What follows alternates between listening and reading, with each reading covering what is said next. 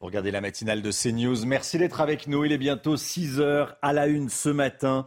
La détention dans le Var, détention, hein, il y a des tensions et dans le Var à cause de l'installation de gens du voyage sur un terrain municipal. On est allé à la garde près de Toulon. Un prêtre agressé à Lyon et traité de sale chrétien. Que s'est-il exactement passé? On verra cela avec Augustin Donadieu avec nous sur le plateau. A tout de suite, Augustin les zones à faible émission destinées à interdire de circulation les véhicules les plus polluants. Un sénateur, les Républicains, va faire des propositions aujourd'hui. Le détail en exclusivité sur CNews ce matin avec Pierre Chasseret. A tout de suite, Pierre. L'immobilier, on devrait passer sous la barre du million de transactions cette année. Les ventes et les prix baissent, mais inégalement, nous dira Lomic Guillot. A tout de suite, Lomic. Et puis le feuilleton Mbappé, la star du PSG, précise qu'il n'a jamais dit qu'il voulait quitter le club. Retour sur les derniers échanges de ces dernières heures entre Mbappé et le club parisien. Des centaines de caravanes installées sans autorisation en pleine zone protégée. C'est le calvaire vécu par les riverains et les élus de trois sites du Var, Chana. Hein. Oui, ça se passe à la Valette, au Pradet et à la Garde. Et à la Garde, justement, plus de 100 caravanes d'évangélistes sont installées depuis euh, dimanche dernier. Voyez ce reportage sur place signé Stéphanie Rouquier. À quelques mètres du centre de la Garde, ces gens du voyage évangélistes viennent de s'installer pour 15 jours. Plus de 120 caravanes sont présentes et au centre du camp, une chapelle éphémère où des cérémonies religieuses sont célébrées quotidiennement. Il y a plein de bénédictions. On est heureux, on est, on est bien. Le problème, c'est que ces voyageurs se sont installés sans aucune autorisation dans une zone protégée. La municipalité a porté plainte, comme cette association de défense des riverains. Ils se servent de l'électricité et de l'eau, c'est-à-dire directement sur des transformateurs. Ils se branchent et pour l'eau, c'est les bornes à incendie. Toutes les eaux usées vont directement dans le dans la nappe phréatique, c'est-à-dire qu'ils creusent des trous. ils font leurs besoins partout. Les voyageurs, eux, réfutent ces accusations. On a des conteneurs pour les poubelles. Quand on part, il y a une équipe qui fait le tour pour euh, ramasser l'emplacement, les ordures, tout ça. Tout est, tout est dans les normes. Selon les riverains, de tels rassemblements se tiennent depuis 20 ans dans ces zones protégées. Ils demandent donc aux autorités la mise en place d'aires de grand passage en nombre suffisant dans le département. Et hier soir, la préfecture du Var a mis en demeure l'ensemble des occupants des trois sites de quitter les lieux dans un délai de 24 heures à compter de la notification de cette décision donc à compter d'hier soir. Un prêtre menacé et agressé par un groupe d'individus, Chana. Oui, ça s'est passé euh, lundi dernier vers 20h30 euh, sur le terrain de la paroisse Notre-Dame du Liban à Lyon. Il a notamment été traité, je cite, de sale chrétien. Une plainte a été déposée pour violences aggravées. Augustin Donadieu, bonjour. Que s'est-il passé exactement? Alors en fait, c'était un groupe de 6 à 7 jeunes qui jouaient au football sur le terrain voisin de, l'église. Hein. vous allez le voir sur, euh, sur cette image, ce terrain. Ils étaient en train de, de jouer au foot à ce moment-là. Ces derniers se sont introduits par effraction sur le terrain de l'église. C'est à ce moment-là que le curé de la paroisse est alors sorti pour les sermonner, leur dire de partir, puisque ce n'était pas la première fois eh bien, qu'ils s'introduisaient sur, euh, sur ce terrain. Et donc c'est à ce moment-là que les coups sont partis. Euh, les insultes antichrétiennes ont été proférées à l'encontre euh, de ce curé. Il a été bousculé, il a été également violenté. Et c'est l'intervention de témoins qui a permis de mettre fin à cette agression. Alors le prêtre s'est exprimé sur la radio locale RCF. Il parle justement de ces jeunes. Écoutez. Ce sont des jeunes tout simplement euh, sans repère et des jeunes qui se sont enflammés et qui se sont enflammés réciproquement. Au début, je ne voulais même pas déposer plainte, mais je suis allé déposer plainte parce qu'il y a eu les menaces et les policiers ils m'ont conseillé de déposer plainte. Ça a pris des proportions démesurées. On est là tous en tant qu'artisans euh, de paix et que c'est le plus important. Alors, le prêtre, vous venez de l'entendre, il a déposé plainte pour violence aggravée et dégradation. Les agresseurs sont toujours activement recherchés.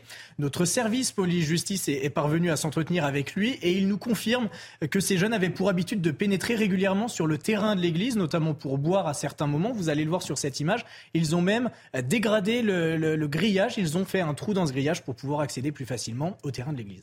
Merci Augustin. Le tueur de DRH est sorti du silence pour son premier jour de procès. Gabriel Fortin s'est présenté en victime devant les assises du Rhône. Euh, selon lui, ce sont euh, les élus. Les assises de la Drôme, pardon, devant les assises de la Drôme, oui. Oui, selon lui, euh, ce sont les élus qui n'ont jamais répondu à ces courriers qui sont responsables de son passage à l'acte. Je rappelle qu'en 2021, cet ingénieur a tué deux de ses anciennes DRH ainsi qu'une fonctionnaire de Pôle emploi. Alors à quoi faut-il s'attendre aujourd'hui? Noémie Schulz, Suisse Procès pour CNews. Aujourd'hui, d'anciennes connaissances de Gabriel Fortin, un camarade d'école d'ingénieur, une ex-petite amie, sont appelés à la barre pour tenter de mieux cerner la personnalité de cet homme qui, depuis deux ans et demi, s'est muré dans le silence et a refusé de se soumettre aux expertises psychologiques et psychiatriques. Hier, les témoignages de sa mère, sa tante et son frère ont permis de mettre au jour un aspect de cette personnalité, la paranoïa qu'il semble avoir hérité de sa mère, un élément éclairant, mais qui n'explique pas tout pour cet avocat de partie civile. Il va falloir faire la part des choses euh, entre euh, ce que certains pourraient prendre pour une pathologie mentale, mais qui n'en est pas une. Ce sont des éléments de traits de personnalité. Et puis, ce que l'on a vu aujourd'hui euh, aussi se mettre en place, c'est que ces traits de personnalité ont été nourris d'un contexte, d'un contexte à la fois personnel, et d'un contexte beaucoup plus général. On a parlé de la question euh, des confinements, euh, on a parlé euh, aussi des questions de conception des choses, des conceptions politiques des choses. Donc on a un trait de personnalité qui se dessine et puis on a aussi des éléments de contexte personnel et extra-personnel de société qui viennent nourrir en réalité ces traits de personnalité. Hier, Gabriel Fortin a lu à plusieurs reprises un texte dans lequel il explique que les responsables de ces crimes sont les députés, les procureurs, les ministres de la Justice qui n'ont jamais répondu à ces euh, courriers. C'était la première fois qu'il s'exprimait sur les faits. Pour le moment, il ne dit rien de plus, mais le procès doit durer trois semaines. Marlène Schiappa, dans la tourmente, elle sera auditionnée aujourd'hui par la commission d'enquête du Sénat sur le fonds Marianne, ce fonds mis en place après l'assassinat de Samuel Paty pour lutter contre le radicalisme, le séparatisme. 17 associations se sont partagées la somme de 355 000 euros. Problème, la ministre semble avoir privilégié certaines associations pour des considérations, selon des considérations personnelles. Gauthier Lebret avec nous. Euh, Marlène Schiappa joue gros tout à l'heure devant les sénateurs Oui, c'est un euphémisme romain. Marlène Schiappa est considérablement effectivement affaiblie par euh, cette affaire. Son ancien directeur de cabinet a été auditionné euh, la semaine dernière et il a été mis en très grande difficulté par les sénateurs.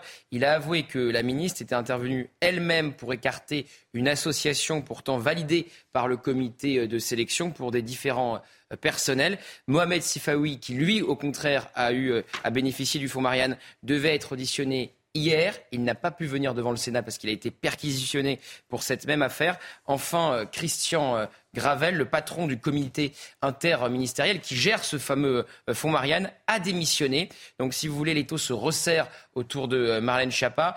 Hier, elle a été euh, vivement attaquée hein, par la France insoumise à l'Assemblée. Le député LFI Aurélien Saint-Toul, qui réclame la démission de la ministre, est allé jusqu'à dire que Marlène Schiappa avait instrumentalisé l'assassinat de Samuel Paty. Dimanche, Elisabeth Borne a réaffirmé sa confiance du bout des lèvres à Marlène Schiappa. Évidemment, tout pourrait changer en fonction de comment se déroule cette audition. Merci Gauthier. Vous avez peut-être été surpris en réservant vos billets de train pour cet été, surpris par le prix. Un revendeur officiel de la SNCF constate une augmentation générale des prix pour les grandes lignes par rapport à l'année dernière. Rien de mieux qu'un exemple. Voilà, on a voulu hein vérifier euh, nous-mêmes. Alors regardez le résultat. Exemple, pour un aller-retour Marseille-Paris à la mi-juillet, comptez 217,50 euros par personne. Pour un aller-retour Paris-Toulon à la même période, c'est 252,30 euros. Je précise que ce sont les tarifs proposés sans carte de réduction. Alors comment expliquer ces tarifs excessifs? On voit ça avec Thibault Marcheteau.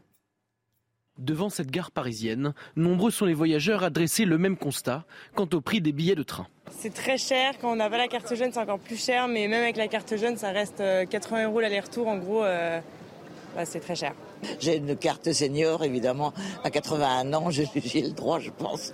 Mais euh, c'est vrai que même avec ma carte, euh, c'est cher. La plateforme Combo, qui vend des billets en ligne, constate une forte augmentation des prix par rapport à l'année dernière. Pour donner quelques exemples, euh, sur un Paris-Lyon, l'évolution, elle est à 32% sur un Lille-Rennes, l'augmentation est moins marquée, elle est à 23%. Sur un Lyon-Marseille, un peu moins marquée, à 12% aussi. Et ce qu'on a aussi remarqué de notre côté, c'est que l'offre low cost est plutôt préservée. C'est vraiment sur les trains type Inouï qu'on voit une augmentation qui est en moyenne de 21% par rapport à l'année 2022. Alors, comment expliquer cette hausse? La SNCF affirme que cette année, la demande est encore plus forte qu'en 2022. Cette année, les clients anticipent davantage qu'en 2022. Pour le moment, on a vendu 20% de billets de plus qu'en 2022. Les trains sont donc beaucoup plus remplis que l'année dernière à la même date. Des places plus rares et donc plus chères, ce qui explique cette augmentation. La Société nationale des chemins de fer français indique qu'il existe de nombreuses possibilités pour réduire le prix d'un billet, comme les cartes avantages ou encore l'utilisation de trains Ouigo avec de très nombreux voyages en dessous de 50 euros.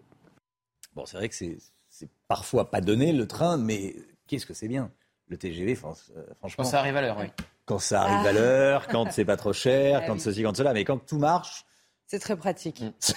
C'est pratique, c'est confortable. Il n'y a pas les contrôles de l'avion, etc. Il n'y a pas le stress, euh, il y a moins de pollution qu'avec la voiture, Pierre Chasseret. Alors, oui, bien ça sûr, peut vous agacer, mais c'est vrai. le, coût de revient pour une famille avec deux enfants ah, est juste inabordable. C'est vrai. Il y a des billets d'avion parfois qui sont moins chers que les ah, billets de train. Oui, c'est vrai, quand on voyage à 4-5, il euh, vaut mieux voyager en voiture. Ça, vous avez raison. Mm. Effectivement. Allez, la suite du feuilleton Mbappé, tout de suite. Votre programme avec Groupe Verlaine. Installation photovoltaïque, garantie 25 ans. Groupe Verlaine, connectons nos énergies. Mbappé qui a pris la parole hier, il a déclaré qu'il n'avait jamais dit qu'il voulait quitter le club. Non, il ne veut juste pas activer l'option d'une année hmm. supplémentaire. Voilà, c'est ce qu'il a dit. Alors retour sur ce feuilleton Mbappé avec Raphaël Redon. Kylian Mbappé va rester jusqu'à 2025. C'était il y a un peu plus d'un an, une éternité. Kylian Mbappé prolongé au Paris Saint-Germain jusqu'en 2025, ou presque. Dans le contrat de la star du PSG, la saison 2024-2025 n'était qu'en option. Une option jamais abordée cette année. Kylian Mbappé et son entourage affirment n'avoir jamais discuté à nouveau avec le club de ce point durant l'année, excepté il y a 15 jours pour annoncer l'envoi du courrier. Aucune éventuelle nouvelle prolongation n'a par ailleurs été évoquée. Aller jusqu'au bout de son contrat en 2024, puis s'en aller, voilà le souhait adressé par Kylian Mbappé au PSG dans un courrier ce lundi. Un choc au sein du club parisien. Pourtant, Mbappé n'a jamais affirmé vouloir rester au-delà de la saison prochaine. j'ai dit l'année prochaine je jouerai au, Paris Saint-Germain, j'ai encore un an de contrat, donc euh, voilà, je veux honorer euh, mon contrat. De leur côté, les dirigeants du PSG ne veulent pas voir Kylian Mbappé partir libre dans un an. De quoi laisser entrevoir un nouvel été mouvementé après une saison compliquée, marquée par une énième élimination prématurée en huitième de finale de la Ligue des Champions. Agacé par la récente attitude de sa star, le club de la capitale serait prêt à vendre son attaquant s'il ne prolonge pas cet été. Le feuilleton Kylian Mbappé saison 2 ne fait que commencer. C'était votre programme avec Groupe Verlaine. Isolation par l'extérieur avec aide de l'État. Groupe Verlaine, connectons nos énergies. C'est News, il est 6h12. Merci d'être avec nous. Dans un instant, comme tous les jours, le rendez-vous emploi. Coup de pouce de CNews. On sera avec un patron qui a des difficultés à recruter. Raphaël Robert, bonjour. Directeur général de Novea, un centre de formation professionnelle. Petite pause publicitaire, on vous retrouve juste après. À tout de suite. Merci. Le coup de pouce à l'emploi, coup de pouce de CNews comme tous les matins, juste après le point info avec Chanel Housteau.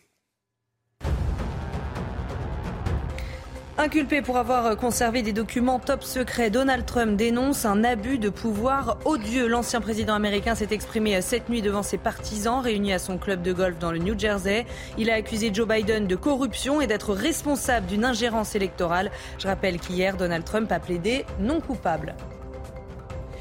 Trois personnes toujours en garde à vue après l'agression du petit Kenzo pendant le match Ajaccio-Marseille. Ils étaient quatre au départ, mais l'un d'entre eux a été remis en liberté hier soir. Il avait été arrêté en début de matinée, mais aucune charge n'a été retenue contre lui.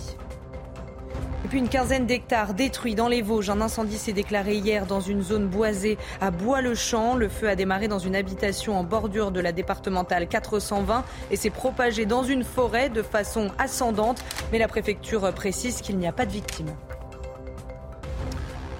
On est en direct avec Raphaël Robert, directeur général de Novea. Bonjour Raphaël Robert, merci d'être avec nous ce matin, tous les jours, le coup de pouce de CNews pour l'emploi. Alors vous êtes directeur général de Novea, un centre de formation professionnelle dans les métiers de l'aménagement, de l'habitat, et vous êtes basé à Montaigu en Vendée. Euh, déjà, présentez-nous votre activité. Eh bien, le, le, centre existe depuis 50 ans et effectivement, nous avons trois activités principales. Une partie euh, alternance sur laquelle nous formons 140 euh, jeunes chaque année. une partie formation continue, reconversion professionnelle sur laquelle nous formons jusqu'à 1600 salariés par an, et une, activité conseil accompagnement des, entreprises de l'aménagement de l'habitat sur leurs projets d'innovation. Euh, nous avons été labellisés avec la région Pays de la Loire à ce sujet-là. Alors, vous avez deux postes à offrir en, CDI. Dites-nous, responsable relations entreprises et poste de formateur en menuiserie. Voilà, donc deux postes différents, puisque un orienté vers le commerce, hein, sur lequel euh, la, fonction est d'être au contact des entreprises, de nos clients, euh, pour aller leur évoquer leurs sujets, leurs problématiques et répondre à leurs besoins, donc avec une volonté d'être très bon sur la relation client, avoir des connaissances du secteur de l'aménagement de l'habitat, des aptitudes commerciales bien évidemment, et puis euh, une expérience grand compte, puisque euh, ce poste-là est orienté grand compte par rapport à l'ensemble de nos clients. Ça, c'est sur le poste relation entreprise. Euh, statut cadre. Hein, et puis sur la partie formateur menuisier, c'est plutôt cette fois-ci une expertise technique, menuiserie, avec de la polyvalence technique, puisque cette personne-là sera en charge de former par exemple des CAP, en un an, mais aussi de former des personnes en reconversion. Donc une certaine polyvalence, une certaine pédagogie et s'adapter à différents publics puisque euh, on va des jeunes jusqu'à des personnes qui sont parfois en reconversion professionnelle, qui ont parfois jusqu'à 45, 50, 55 ans et qui changent complètement de métier. Oui, c'est ça. C'est un ancien menuisier qui veut transmettre ce qu'il ce qu'il sait. Idéalement, c'est ça, ou, quelqu'un d'ailleurs qui est, euh, qui est pas forcément ancien, mais qui est dans la menuiserie industrielle, euh, qui cherche à redonner un peu plus de sens, à aller vers euh, l'accompagnement de jeunes et de, salariés qui changeraient de métier. Voilà. Bon, vous avez des difficultés à recruter. Ce qu'il faut noter, c'est que en Vendée, le taux de chômage est extrêmement faible, 4%. On y est au plein emploi en Vendée. Hein oui, alors ça, fait plaisir et à, la, fois c'est une difficulté euh, pour nous, euh, sachant qu'effectivement dans mon métier en plus je m'interdis de, faire de la chasse puisque si je vais chasser ça va forcément être chez mes clients et donc je me l'interdis. Donc c'est ce qui complexifie un petit peu la recherche de ces postes. Ah oui, c'est intéressant. Il faut que vous alliez chercher euh, en, dehors du, en dehors de la région, quoi. Alors, en dehors de la région, ou alors que des gens viennent à moi sans que j'aille les chercher, et c'est pour ça que ça prend un petit peu plus de temps et d'énergie, euh, mais c'est mais c'est mais c'est comme ça. Et tous les entrepreneurs vendéens sont confrontés à cette problématique. Bah oui, bon, il y a beaucoup de travail dans la menuiserie. Euh, en ce moment, Raphaël Robert beaucoup, beaucoup, de travail en fait qui s'est passé avec avec euh, la Covid, c'est que les personnes se sont recentrées sur leur habitat intérieur, donc euh, les menuisiers ont redoublé de, d'activité, au même titre que mes autres clients comme les cuisinistes par exemple. Mais c'est vrai que ces menuisiers ont une forte activité, donc sont eux-mêmes en recherche d'emploi et, donc bah, c'est un métier qui est porteur aujourd'hui encore.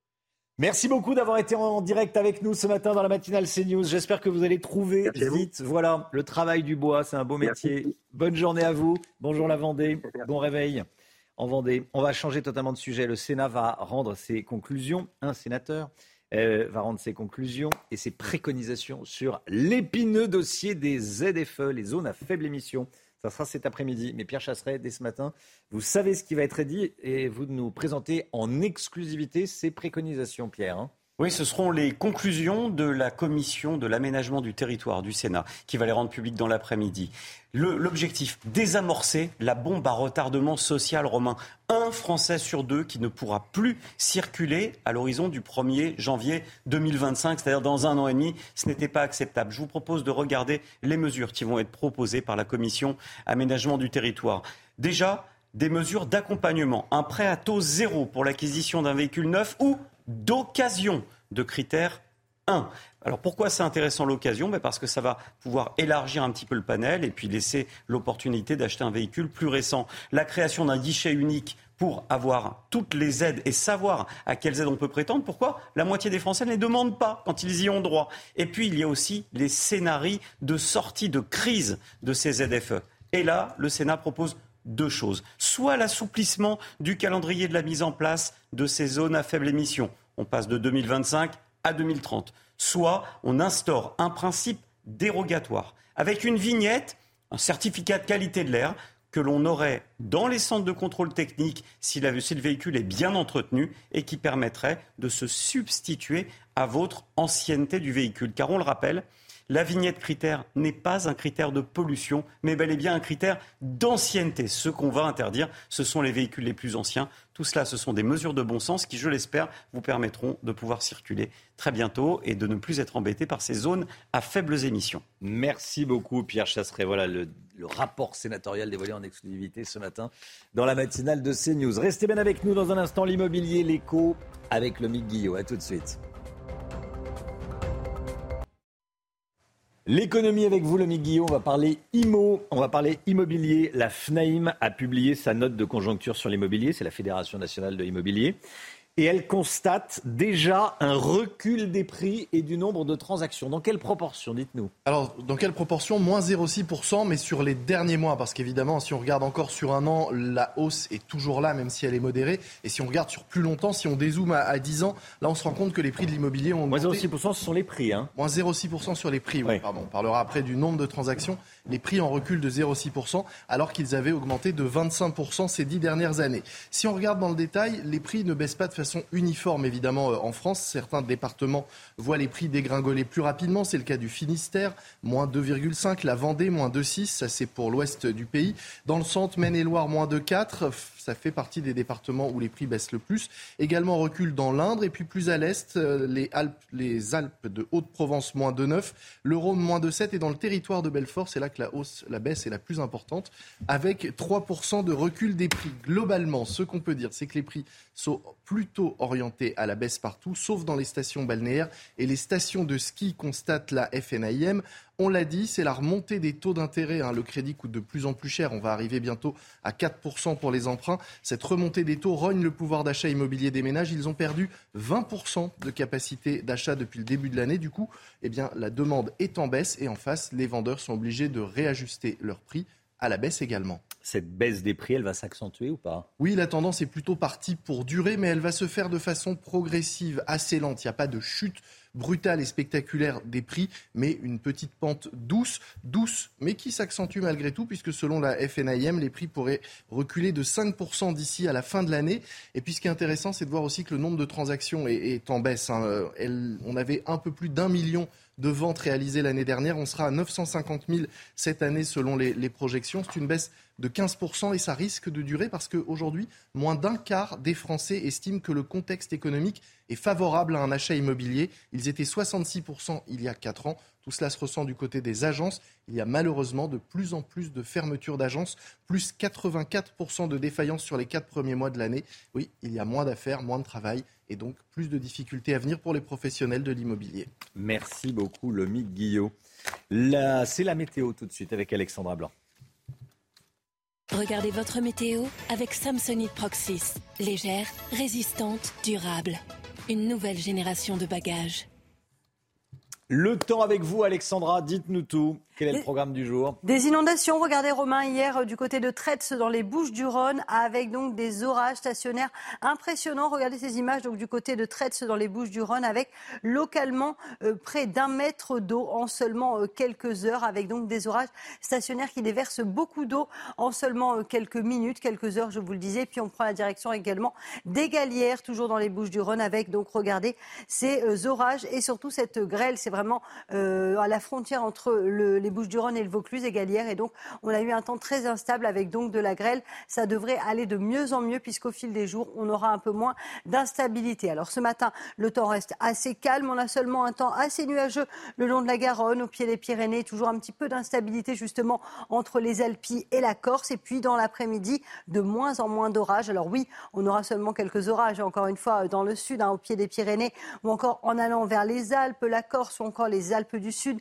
avec donc toujours un temps assez variable, localement euh, quelques averses, quelques orages également, avec donc un risque de grêle, mais partout ailleurs, finalement sur 80-90% du territoire, on retrouve un temps sec et ensoleillé avec un temps un petit peu plus laiteux, un petit peu plus voilé euh, du côté de la Bretagne où le temps pourrait rester un petit peu plus nuageux. Les températures, températures très très douces ce matin, une nouvelle fois 17 à Paris, 19 degrés du côté de Perpignan ou encore 15 degrés à Lyon. Et dans l'après-midi, les températures restent estivales et toujours cette chaleur qui se maintient sur le nord avec du beau temps en prime. Regardez, c'est clairement l'été à Paris, 31 degrés cet après-midi. Vous aurez 29 degrés à Dijon ou encore à Besançon avec un ciel parfaitement dégagé et ensoleillé. Vous aurez 28 degrés à Toulouse, 28 degrés également à Montpellier ou encore localement jusqu'à 30 degrés à Limoges.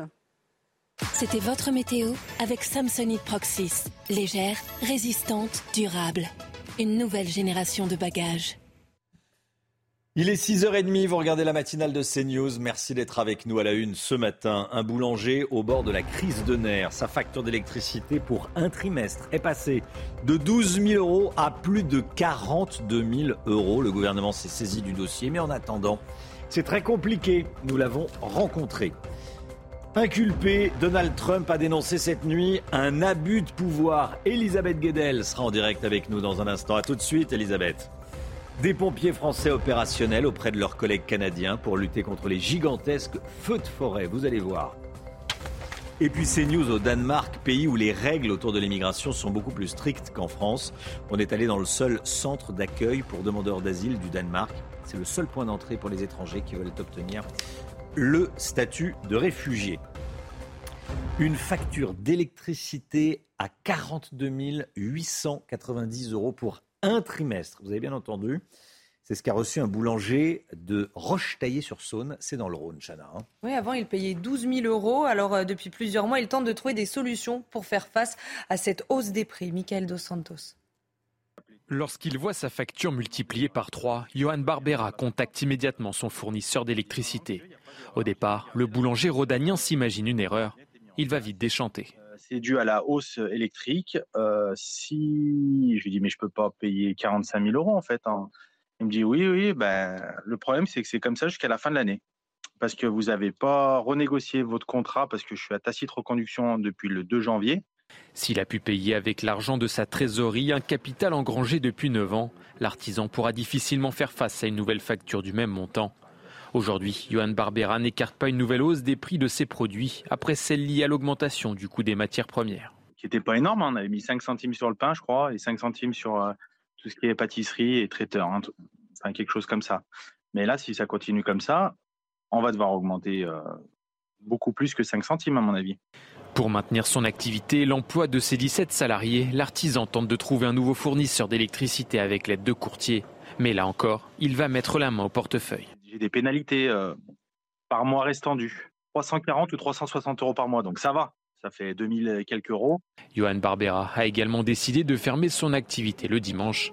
Un moyen supplémentaire pour éviter de mettre définitivement la clé sous la porte. Et puis je précise que le cabinet d'Olivia Grégoire dit être en contact avec ce boulanger pour voir euh, comment l'aider. En revanche, il explique que les cas comme celui-ci sont des cas euh, particuliers, notamment parce que cette entreprise n'a pas demandé toutes les aides auxquelles elle a droit. Et puis, inculpé pour avoir conservé des documents top secrets, Donald Trump dénonce, je cite, un abus de pouvoir odieux. Le candidat à la présidentielle 2024 s'est exprimé ce matin devant ses partisans réunis à son club de golf dans le New Jersey. Elisabeth Guedel est avec nous en direct de Miami. Bonjour Elisabeth. Bonjour Romain. Elisabeth, Donald Trump a plaidé non coupable. Il s'est défendu immédiatement sur ce dossier. Hein. Et oui, Donald Trump, en fait, a transformé sa journée d'inculpation, hein, journée historique pour les États-Unis, en un, événement de sa campagne présidentielle. Il avait appelé ses partisans à venir le soutenir. Il étaient plusieurs centaines rassemblés tout autour euh, du tribunal euh, à Miami quelques minutes après avoir plaidé non coupable des 37 chefs d'inculpation retenus contre lui hein, pour avoir, vous l'avez dit, conservé et refusé de rendre des documents top secret. Mais il a fait un arrêt surprise sur le chemin de l'aéroport dans un restaurant rempli de ses supporters. Il a pris des photos, euh, des selfies et il a fini cette longue journée euh, par un discours, là encore, devant ses fidèles dans son euh, golf du New Jersey. sorte de mini discours de meeting. Hein. Donc il est resté sur le même ton où il s'est dit victime d'une justice partisane. Vous l'avez dit, victime d'un odieux abus de pouvoir. Il a critiqué Joe Biden. Il dit que toutes ces charges sont fabriquées par les démocrates. Bref, il se défend et ce sera sa stratégie durant les prochains mois pour rester en tête des sondages dans la course à la Maison-Blanche. Elisabeth Guedel en direct avec nous de Miami. Merci beaucoup, Elisabeth. Journée de deuil nationale aujourd'hui en Italie, à Milan. Un hommage va être rendu à Silvio Berlusconi, décédé en début de semaine. Les funérailles d'État organisées dans la cathédrale de Milan débuteront à 15h. Des milliers de personnes sont attendues.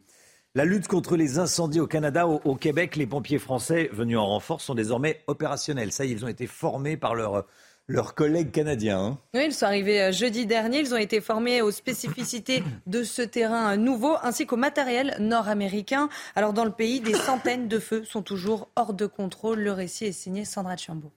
Le feu 4-6-6, euh, Lanceb, euh, deux équipes encore. On passe à la maîtrise de ce feu-là. Dernier briefing au PC Sécurité avant le début des opérations. Aux côtés des secours canadiens, 109 pompiers venus du sud de la France.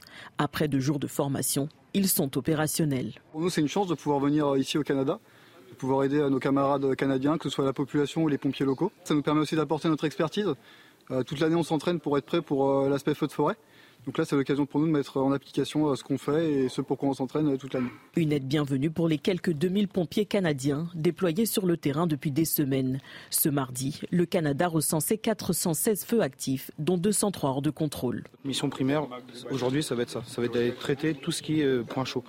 Donc on va utiliser tout ce qui va être râteau pour gratter et tout ce qui va être saut-pompe pour justement arroser et refroidir le, le foyer.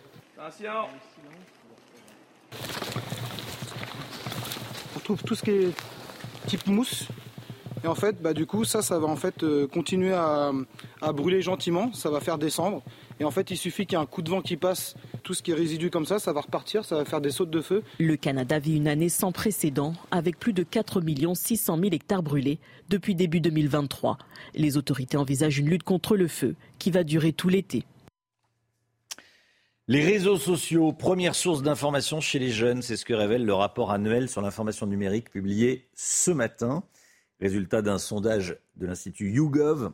Résultat, 20% des 18-24 ans utiliseraient TikTok comme source d'information, Chana. Hein. Oui, un chiffre en hausse de 5 points par rapport à l'année dernière. Autre fait marquant, la majorité des utilisateurs de TikTok, Snapchat et Instagram disent désormais accorder leur attention aux influenceurs et aux célébrités pour s'informer.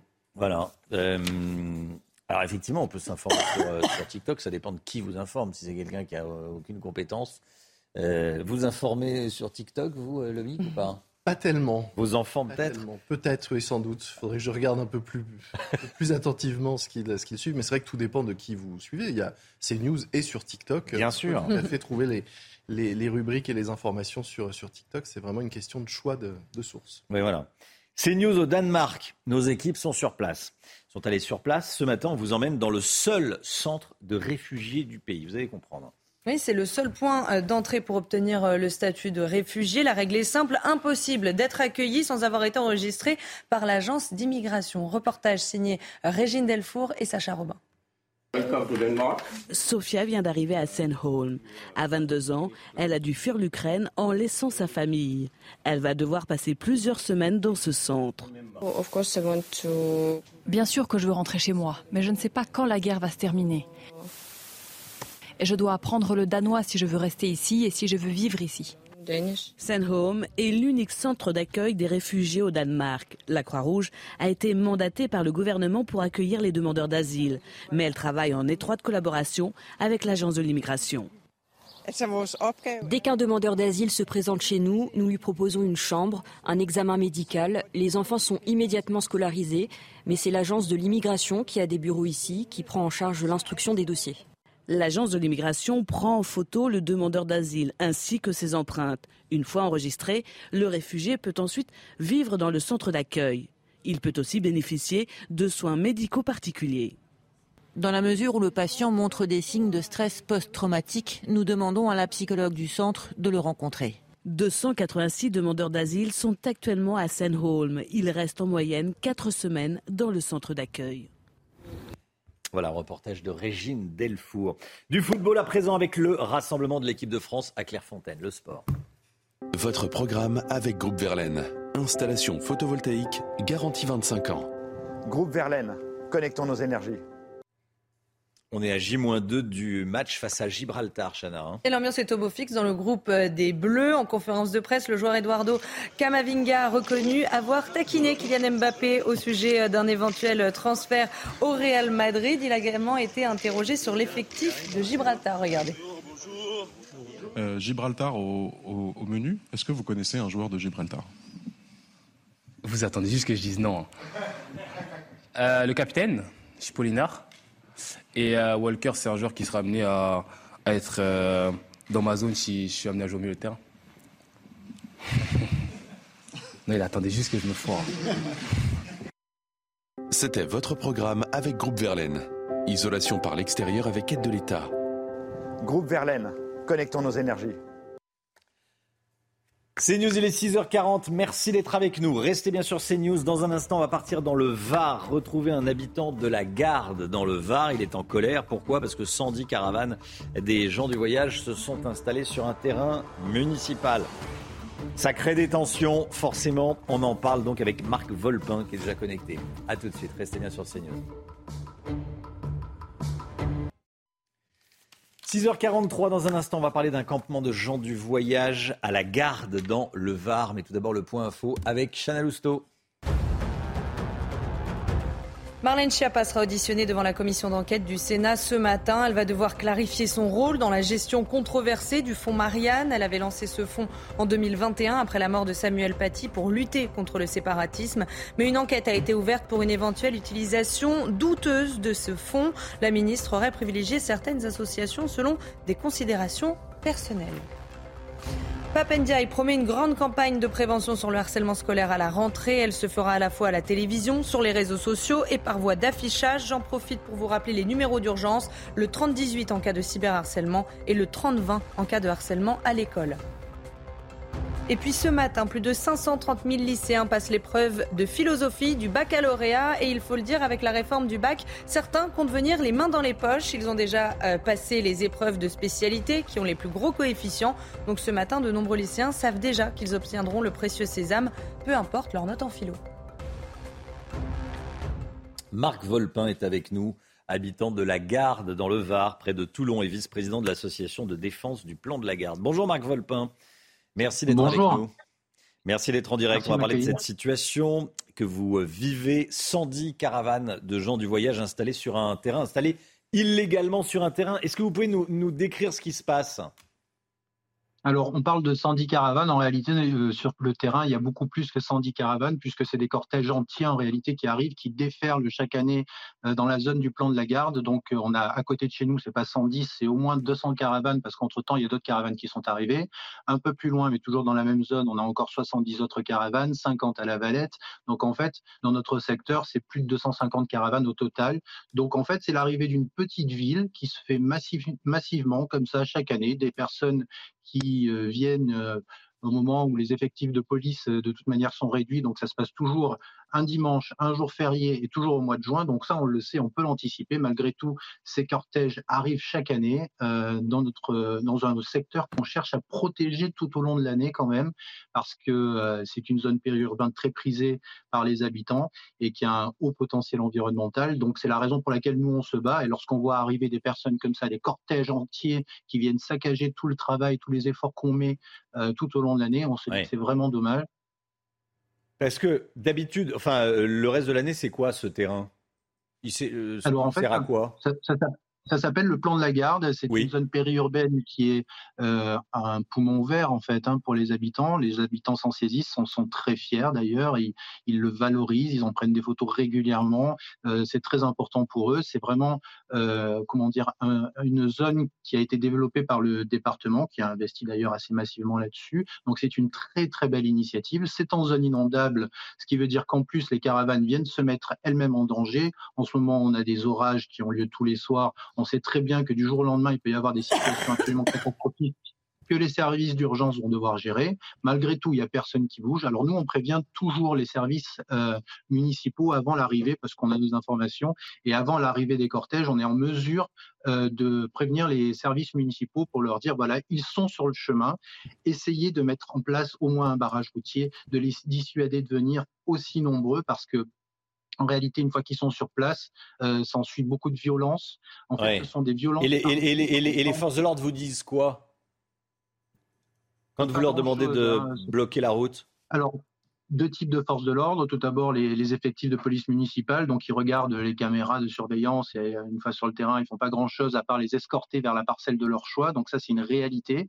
Et puis ensuite, il y a les effectifs de police nationale, donc là qui sont sous l'ordre de la préfecture et la préfecture bien souvent les rappelle, de sorte que les riverains en fait sont laissés en direct avec euh, ces cortèges entiers qui n'hésitent pas en fait à faire des pressions. Euh, il s'agit de modes d'action de violence en bande organisée parce que ces gens-là s'y prennent à plusieurs ils mettent la pression par groupe, ils vont jusque devant les portails des habitants, ils les menacent de mort. Je veux dire, je ne veux pas généraliser euh, le comportement de tout le monde, mais c'est ce qui se passe, nous, c'est ce qu'on vit sur le terrain. Donc, chaque année, ce sont des véritables traumatismes qui sont vécus par les habitants et on regrette vraiment que euh, la préfecture ne se saisisse pas de ce dossier alors que chaque année, vraiment, tout au long de l'hiver, on leur envoie des courriers, on les relance, on les met en demeure de nous répondre pour anticiper justement l'arrivée des gens du voyage et que ça se passe le plus sereinement possible. À aucun moment, alors là, le, préfet est en train de faire des effets d'annonce selon lesquels il serait en train de, frapper du poing sur la table. Alors je, me demande bien ce que ça veut dire tout au long de l'année. Nous, on le connaît trop bien, monsieur le préfet du Var. Tout au long de l'année, il reste parfaitement inactif. Il n'intervient à aucun moment pour anticiper ces situations qui sont intolérables vis-à-vis du violation de droits de propriété, vis-à-vis de toutes ces infractions qu'il commet sur place. Oui, vous subissez totalement la, situation. Merci beaucoup, Marc Volpin. Merci d'avoir témoigné ce matin dans, dans, la matinale de CNews. Bon courage à vous. Bonne journée dans le, dans le Var ça, ça revient chaque année. Tout le monde se renvoie le, problème euh, et l'année suivante, ça recommence. C'est ce que vient de nous décrire donc euh, cet habitant de, la Garde euh, dans le Var. 6h49. Restez bien avec nous dans un instant la politique. Gérald Darmanin attaque très vivement le Rassemblement national. On va voir ça avec vous, Gauthier Lebret. A tout de suite. Bon réveil à tous. Rendez-vous avec la politique. Gérald Darmanin attaque très vivement le Rassemblement national. C'était hier à l'Élysée. Gauthier Lebret. À l'Assemblée. À l'Assemblée, à l'Élysée, à l'Assemblée nationale, bien sûr. Gauthier Lebret, euh, le ministre de l'Intérieur a reproché à Marine Le Pen et ses députés leur récupération politique après les terribles événements d'Annecy. Oui, alors tout commence avec une question de Johan Gillet, député euh, RN du Gard. Il demande à Gérald Darmanin de passer à l'action sur euh, l'immigration. Il lui propose même de copier-coller le programme de Marine Le Pen et regarder la réponse du ministre de l'Intérieur qui va aller jusqu'à dire que le RN n'a que faire des petites victimes d'Annecy. Votre question d'actualité a sans doute été demandée avant que vous vous rendiez compte de l'énorme, de l'innommable et de l'insupportable de vos réactions le jour de ces événements absolument désastreux d'Annecy, pour lesquels je veux avoir aujourd'hui quelques mots. D'ailleurs, les victimes ne vous intéressent pas. Vous n'avez pas un mot pour les enfants, vous n'avez pas un mot pour les parents pendant cette question d'actualité. Comme si finalement l'histoire ne se déroule pas comme l'imagine Madame Le Pen et tout le Rassemblement national. Et je peux vous dire que c'est le dégoût qui nous inspire quand vous parlez de ce sujet. Voilà, c'est beau comme du euh, Éric Dupont-Moretti. Généralement, c'est le ministre de la Justice qui se livre à ce genre de saillie complètement contre-productive. C'est pas moi qui le dis, c'est Emmanuel Macron qui a demandé à ses ministres d'arrêter d'attaquer le RN avec des arguments moraux, mais de répondre sur le fond. Bon, moi, le ministre de l'Intérieur vient de faire l'inverse. Visiblement, le message n'a pas été euh, correctement passé. Et en plus, c'est complètement faux. Contrairement à Éric Ciotti ou Éric Zemmour, pour ne citer que, Marine Le Pen a attendu pour réagir. Le jour du drame, elle se limite à un tweet de compassion. C'est le lendemain, sur Europe 1, qu'elle commencera à faire de la politique. D'ailleurs, c'est très intéressant. Gérald Darmanin cible le RN plutôt que les républicains, qui ont été beaucoup moins prudents que Marine Le Pen et qui ont désormais d'ailleurs le même programme qu'elle sur l'immigration. Je rappelle qu'Eric Ciotti, le jour du drame, j'étais à l'Assemblée, est venu réagir deux fois, salle des quatre colonnes. Il a ensuite annulé une conférence de presse au moment où on a appris que l'assaillant se disait chrétien. Mais Gérald Darmanin ne peut pas se permettre une saillie aussi violente contre les républicains au moment où il a besoin d'eux sur sa loi immigration et au moment où l'on parle d'un deal avec LR qui n'arrivera pas pour un nouveau gouvernement. Alors pourquoi Gérald Darmanin attaque-t-il si vivement le RN Pour donner des gages, des gages à son aile gauche, pareil, qui est indispensable pour Gérald Darmanin, sur sa loi immigration. Pendant la réforme des retraites, il a souvent ciblé la France insoumise sur euh, sa responsabilité dans le climat de violence qu'on connaissait alors. Jean-Luc Mélenchon avait même dit de lui que c'était un ministre RN de l'intérieur et la majorité trouvait qu'il se concentrait trop eh sur la France insoumise et pas assez sur euh, le RN. Mais là, la ficelle est tellement grosse. Et on sait qu'Emmanuel Macron n'aime pas cette stratégie. Ah oui, c'est ce que je vous disais tout à l'heure en Conseil hmm. des ministres, il l'avait bien fait euh, comprendre, mais visiblement, encore une fois, ça a eu du mal passer. Quelques jours après ce recadrage, Éric Dupont-Moretti demandait à Marine Le Pen de choisir entre Poutine et Pétain. Quelle était sa, préférence? Tout en subtilité, encore une fois. Et alors, théorie euh, du moment, et si Emmanuel Macron, contrairement à ce qu'on dit, ne vivrait pas comme un échec l'arrivée au pouvoir de Marine Le Pen dans quatre ans? Je m'explique. Certes, sur le moment, l'image serait terrible pour lui. Donner les clés de l'Elysée à Marine Le Pen euh, sur le tapis rouge de l'Elysée. Mais le lendemain, dans les médias, le président sortant irait expliquer que lui, il a battu Marine Le Pen deux fois, que c'était le dernier rempart face euh, au Rassemblement national et au péril fasciste, et qu'Édouard Philippe ou un autre n'a pas été capable de reproduire ce qu'il a fait. Merci Gauthier. Christophe Béchu, le ministre de la Transition écologique, sera l'invité de Laurence Ferrari. À 8h15 ce matin, Christophe Béchu interrogé par Laurence, 8h15. La musique, tout de suite. Votre programme avec Groupe Verlaine. Installation photovoltaïque, garantie 25 ans. Groupe Verlaine, connectons nos énergies. Et comme tous les matins, on se réveille en musique et ce matin, on découvre le clip officiel de Premier Amour de l'artiste Nour. Alors vous l'aurez compris, ça parle euh, d'un premier amour, mais aussi d'une première rupture. Regardez mais moi je t'aime pour la première fois. Mais moi je t'aime, je ne veux que toi. Premier amour, au premier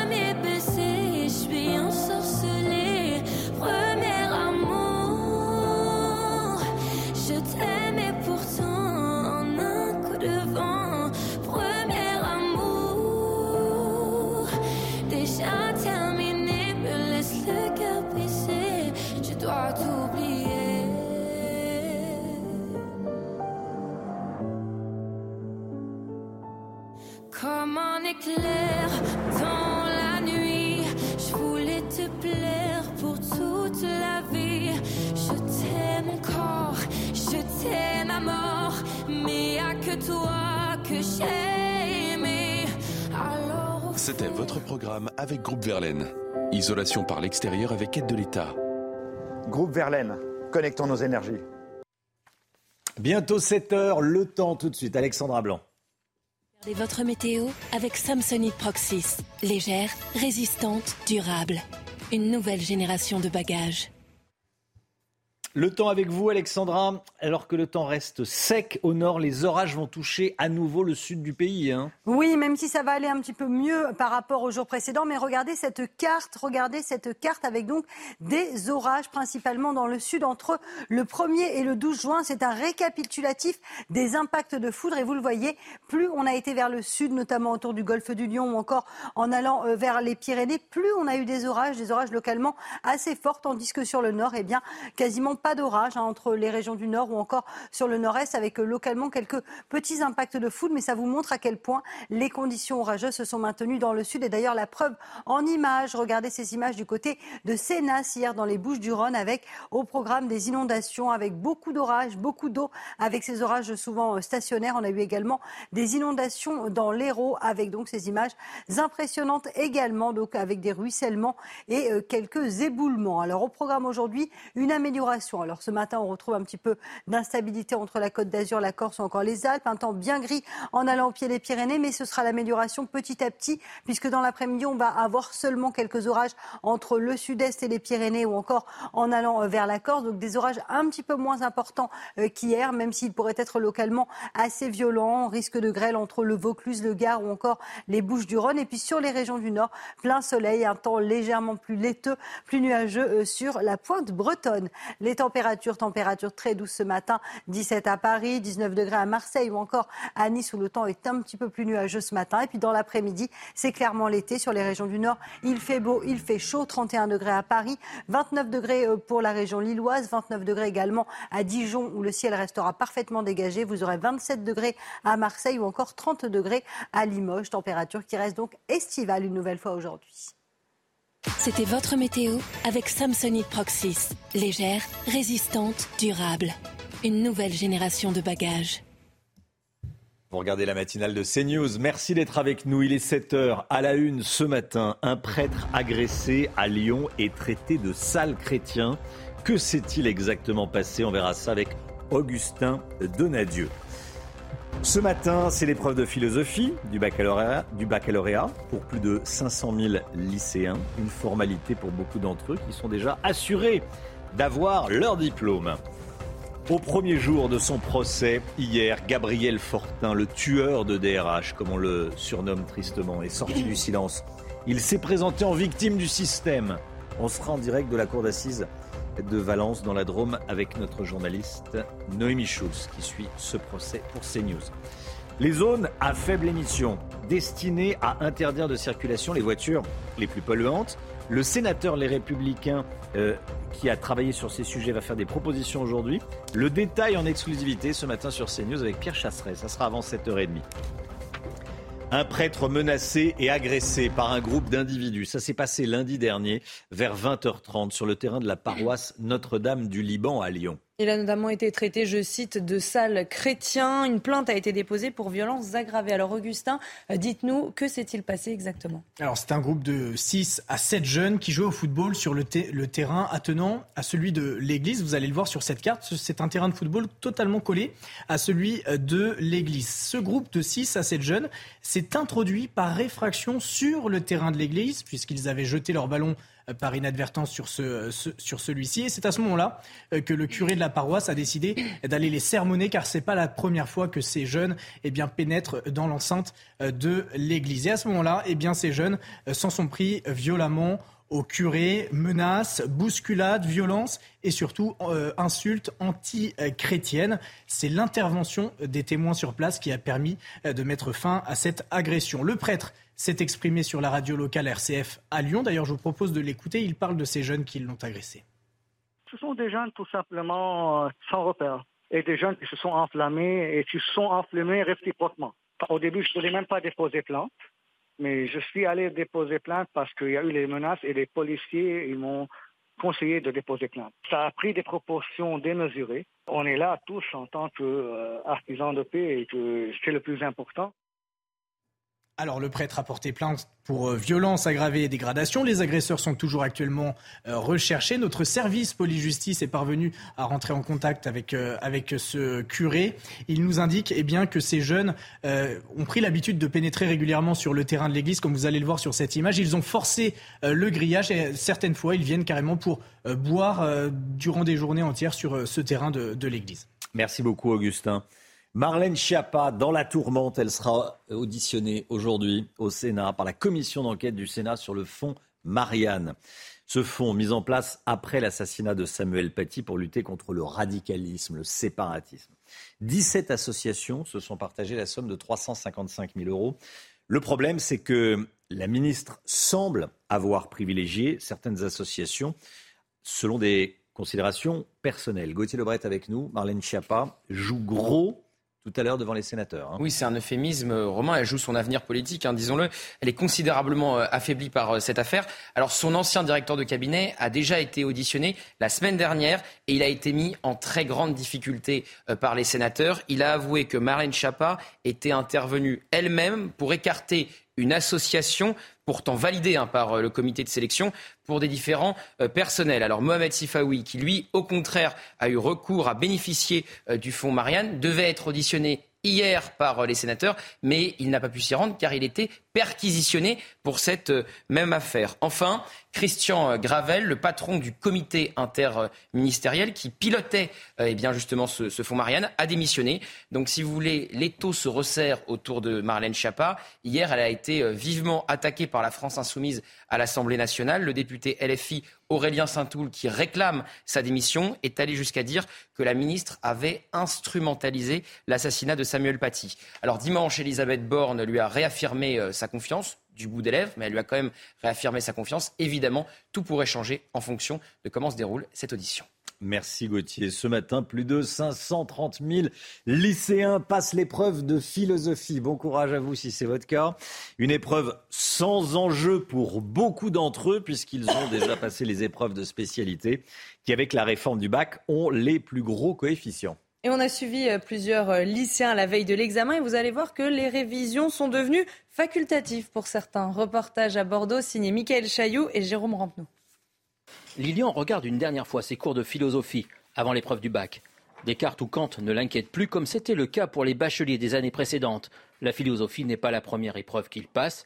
Il y a eu les spécialités il y a quelques mois et les résultats sont connus depuis juin. Rien qu'avec nos premières épreuves, on peut déjà savoir euh, si on doit beaucoup travailler ou pas. Euh, on peut savoir si même avec un zéro, on peut avoir, euh, notre bac. Alors la philosophie, c'est moins important qu'avant. Pour Ethan qui passe un bac technologique, la philosophie ne représente pas de stress particulier non plus. Avec les coefficients des spécialités, le résultat comptera peu. La philosophie a un coefficient de 4 comparé à, notre, nos spé qui ont un coefficient de 16 et notre grand oral qui a un coefficient de 14. Donc en gros, la philosophie a un impact très peu important sur notre, sur notre bac. Céleste, elle, a fait ses comptes et elle vise plus que le bac. J'appréhende un petit peu, on va dire, forcément parce que c'est une épreuve. Hein. Mais bon, je sais qu'on aura notre bac, entre guillemets.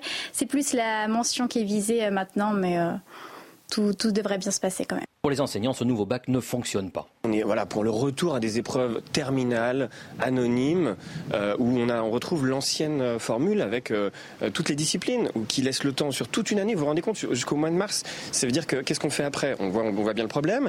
Et avant, c'est la course contre la montre. Pour beaucoup, l'obtention du bac n'est qu'une formalité. Le plus grand stress subi par les élèves cette année est lié à parcoursup, avec les listes d'attente et au bout la filière demandée ou pas. C'est aujourd'hui la journée mondiale des donneurs de sang. Écoutez bien, c'est l'occasion pour l'établissement français du sang, évidemment l'EFS, de lancer une nouvelle campagne de dons. Il hein. faut bien écouter, c'est important. Oui, l'institution veut renouveler ses stocks avant l'été, puisque c'est une période où les hôpitaux manquent cruellement de sang pour leurs patients. Reportage de Fabrice Elsner et de Mathilde Couvillère-Flornois. Récolter 110 000 poches de sang avant l'été, c'est l'objectif de l'établissement français du sang. Mais pour l'instant, les stocks sont encore insuffisants. Seules 85 000 poches ont été récoltées.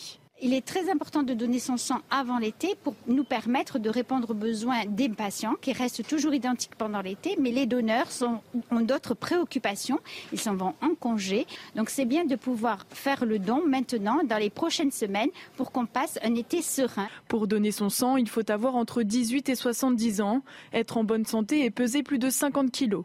Il ne faut pas en revanche être enceinte, consommer de la drogue, avoir fait un piercing ou un tatouage et ne pas avoir été opéré dans les quatre derniers mois. Ne pas avoir pris non plus d'antibiotiques dans les deux semaines précédant le don. Et enfin, ne pas avoir subi des soins dentaires trois jours avant la prise de sang. Ce qui motive ces donneurs, c'est avant tout la bonne action. Que c'est une démarche positive. Si ça peut aider des gens, si on est à côté, je pense que ça coûte rien de le faire, donc euh, je le fais.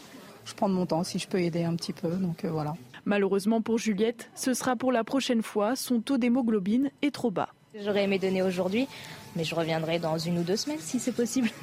Les dons de sang, plasma et de plaquettes sauvent des vies. Pour rappel, un homme peut donner son sang jusqu'à six fois par an et pour une femme jusqu'à quatre fois. Voilà, et c'est assez bien fait. Vous allez sur le site de l'EFS l'établissement français du sang et vous voyez où est-ce que vous pouvez donner votre sang. Quand on est un homme, c'est tous les, euh, euh, tous les deux mois et quand on est une femme, c'est tous les trois mois, je crois, pas dire de bêtises, c'est ce qui était inscrit euh, à la fin du, sujet. Voilà, on pense un peu aux autres quand on peut, bien sûr. la suite du feuilleton Mbappé, le sport tout de suite. Votre programme avec Groupe Verlaine. Installation photovoltaïque garantie 25 ans. Groupe Verlaine, connectons nos énergies. La star du PSG qui a pris la parole hier, Chana. Hein. Oui, il a déclaré qu'il n'avait jamais dit qu'il voulait quitter euh, le club du Paris Saint-Germain. Il veut juste ne pas activer l'option d'une année supplémentaire. Le détail et le retour sur ce feuilleton Mbappé avec Raphaël Redon. Kylian Mbappé va rester jusqu'à 2025. C'était il y a un peu plus d'un an, une éternité. Kylian Mbappé prolongé au Paris Saint-Germain jusqu'en 2025, ou presque. Dans le contrat de la star du PSG, la saison 2024-2025 n'était qu'en option. Une option jamais abordée cette année.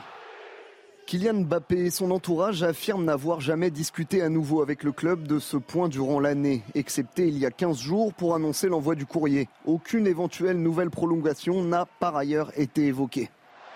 Aller jusqu'au bout de son contrat en 2024, puis s'en aller, voilà le souhait adressé par Kylian Mbappé au PSG dans un courrier ce lundi. Un choc au sein du club parisien. Pourtant, Mbappé n'a jamais affirmé vouloir rester au-delà de la saison prochaine. j'ai dit l'année prochaine je jouerai au, Paris Saint-Germain, j'ai encore un an de contrat, donc euh, voilà, je veux honorer euh, mon contrat. De leur côté, les dirigeants du PSG ne veulent pas voir Kylian Mbappé partir libre dans un an. De quoi laisser entrevoir un nouvel été mouvementé après une saison compliquée, marquée par une énième élimination prématurée en huitième de finale de la Ligue des Champions. Agacé par la récente attitude de sa star, le club de la capitale serait prêt à vendre son attaquant s'il ne prolonge pas cet été. Le feuilleton Kylian Mbappé saison 2 ne fait que commencer. C'était votre programme avec Groupe Verlaine. Isolation par l'extérieur avec aide de l'État. Groupe Verlaine, connectons nos énergies. C'est News, il est 7h10. Restez bien avec nous. Dans un instant, on rejoindra Noémie Schulz qui suit le procès du tueur de DRH. Noémie qui est déjà connectée, qui sera en direct avec nous depuis euh, la Drôme, depuis Valence, devant la, la cour d'assises. A tout de suite. C'est News 7h15. On rejoint tout de suite Noémie Schulz en direct avec nous. Bonjour Noémie. C'est vous qui, suivez le procès de Gabriel Fortin, le tueur de, DRH. Il est sorti du silence pour le premier jour de son procès hier. Il s'est même présenté en victime devant les, assises de, euh, de, la Drôme. Noémie, pour la première fois hier, Gabriel Fortin s'est exprimé. Hein. Oui, vous avez raison pour la première fois, car depuis son arrestation il y a deux ans et demi, Gabriel Fortin n'avait jamais rien dit, ni aux enquêteurs pendant sa garde à vue, ni aux juges d'instruction euh, pendant euh, toute la durée de l'enquête. Il était resté euh, totalement muet. Et hier, effectivement, quand le président de la cour d'assises lui a demandé s'il souhaitait réagir à la lecture de son rapport, une sorte de résumé des faits, Gabriel Fortin se lève. Ah bah oui, il a à la main un petit papier qu'il lit. J'ai été victime d'atteinte à ma vie privée. J'ai envoyé nombreuses plaintes. J'ai alerté sur ma situation des députés, des ministres de la Justice, des défenseurs des droits, les personnes en capacité d'agir comme les procureurs de Nancy, Chartres et Valence sont responsables de la situation.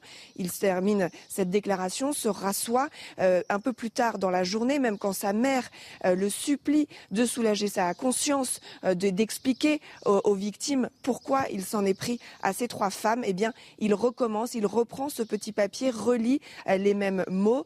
on ne sait pas si au fur et à mesure de ce procès, il sortira de ses explications, mais pour les proches de Patricia Pasquion, la conseillère Pôle emploi, c'est tout de même un premier pas qui a été franchi hier. Je propose d'écouter euh, la sœur euh, de la conseillère par rapport à son mutisme qui euh, dure depuis des mois, on se dit bon, il a ouvert la bouche, il a dit des, phrases, bon, il y a peut-être un espoir qu'on ait des réponses. Je suis plutôt sur le fait qu'il était totalement lucide et qu'il a bien prémédité longtemps à l'avance ses actes et que rien ne relève de la folie.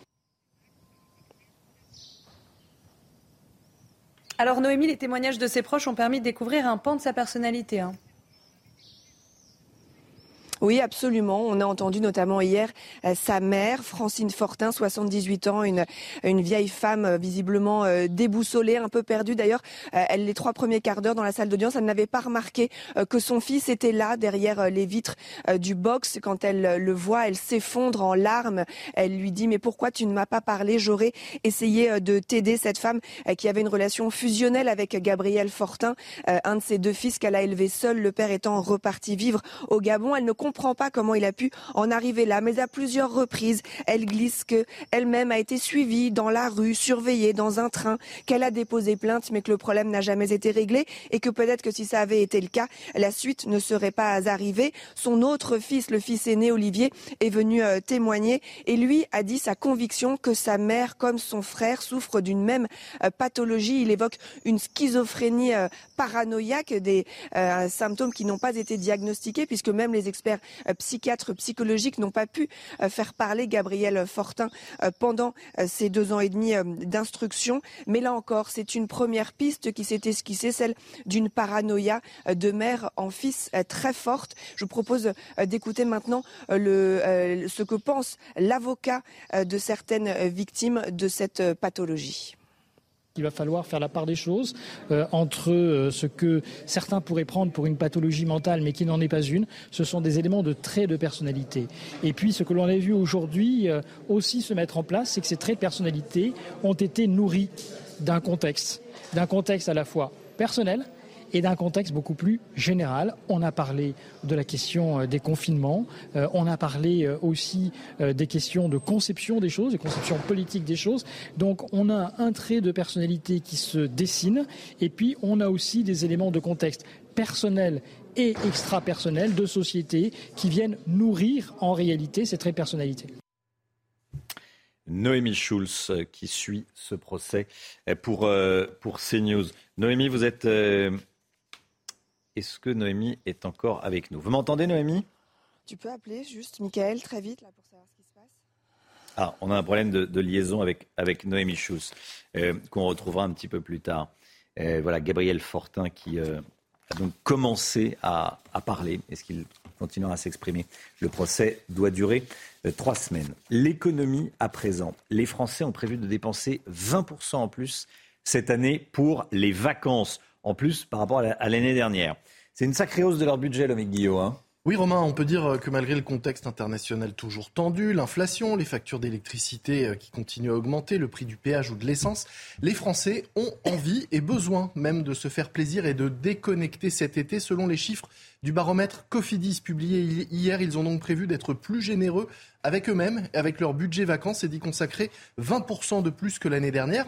Alors attention, on parle là des Français qui ont la chance de pouvoir partir en vacances. C'est loin d'être le cas euh, de tout le monde puisque selon l'étude, seuls 60% des Français vont s'offrir des vacances cet été.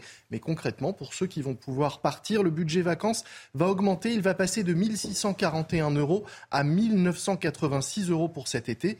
Évidemment, l'argent n'étant pas magique, il va falloir parfois renier sur certaines dépenses pour dégager ce budget vacances augmenté.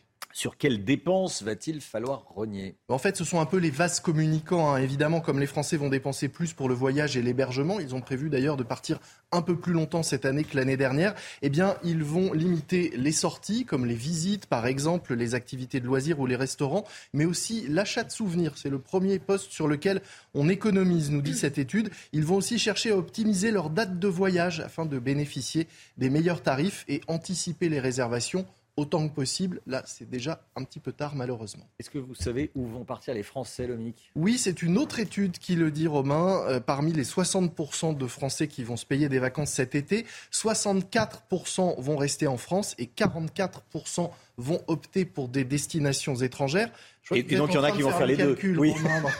Ça doit me dire bon, il y en a qui vont aller en France et à l'étranger. Voilà, sur sur le total, il y a 8% des, des, Français qui vont faire les deux pendant les vacances. Mm. Ça, ce sont les, les, plus chanceux.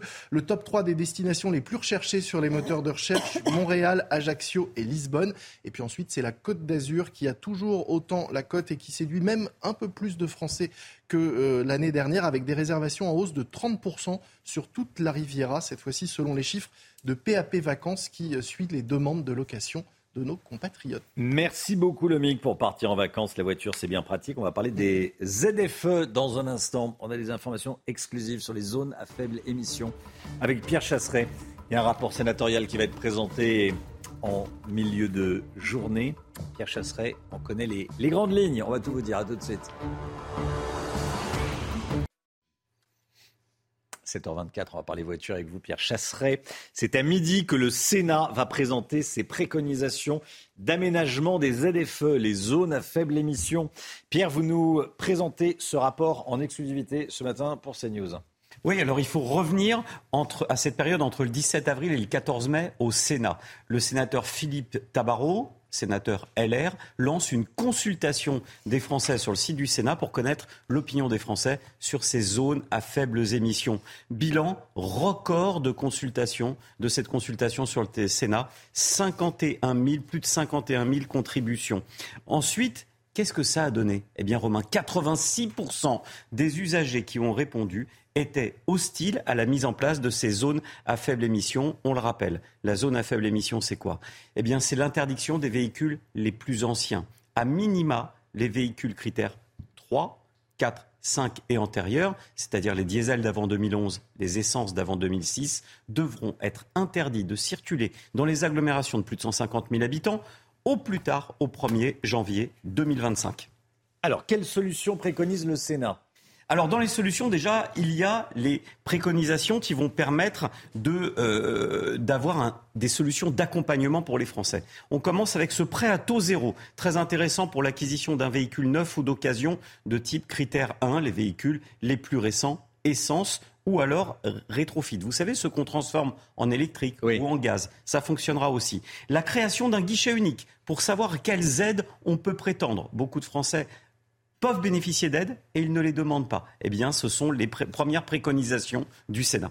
Le Sénat est-il favorable aux mesures que vous avez poussées avec votre association 40 millions d'automobilistes. Eh bien, c'est ce qui va se passer. C'est typiquement les deux mesures que l'on avait poussées qui sont retenues par le sénateur Philippe Tabarot avec beaucoup de bon sens. la première, c'est assouplir le calendrier de mise en place des ZFE à 2030. Ça permettrait de repousser de 5 ans la mesure et de la rendre plus acceptable. Deuxième scénario possible, l'instauration d'un principe dérogatoire. Vous passez votre véhicule dans le centre de contrôle technique. S'il est conforme aux émissions polluantes de la norme de votre véhicule, vous avez le droit de circuler. Je rajoute un point qui m'a été ajouté par le sénateur Philippe Tabarot.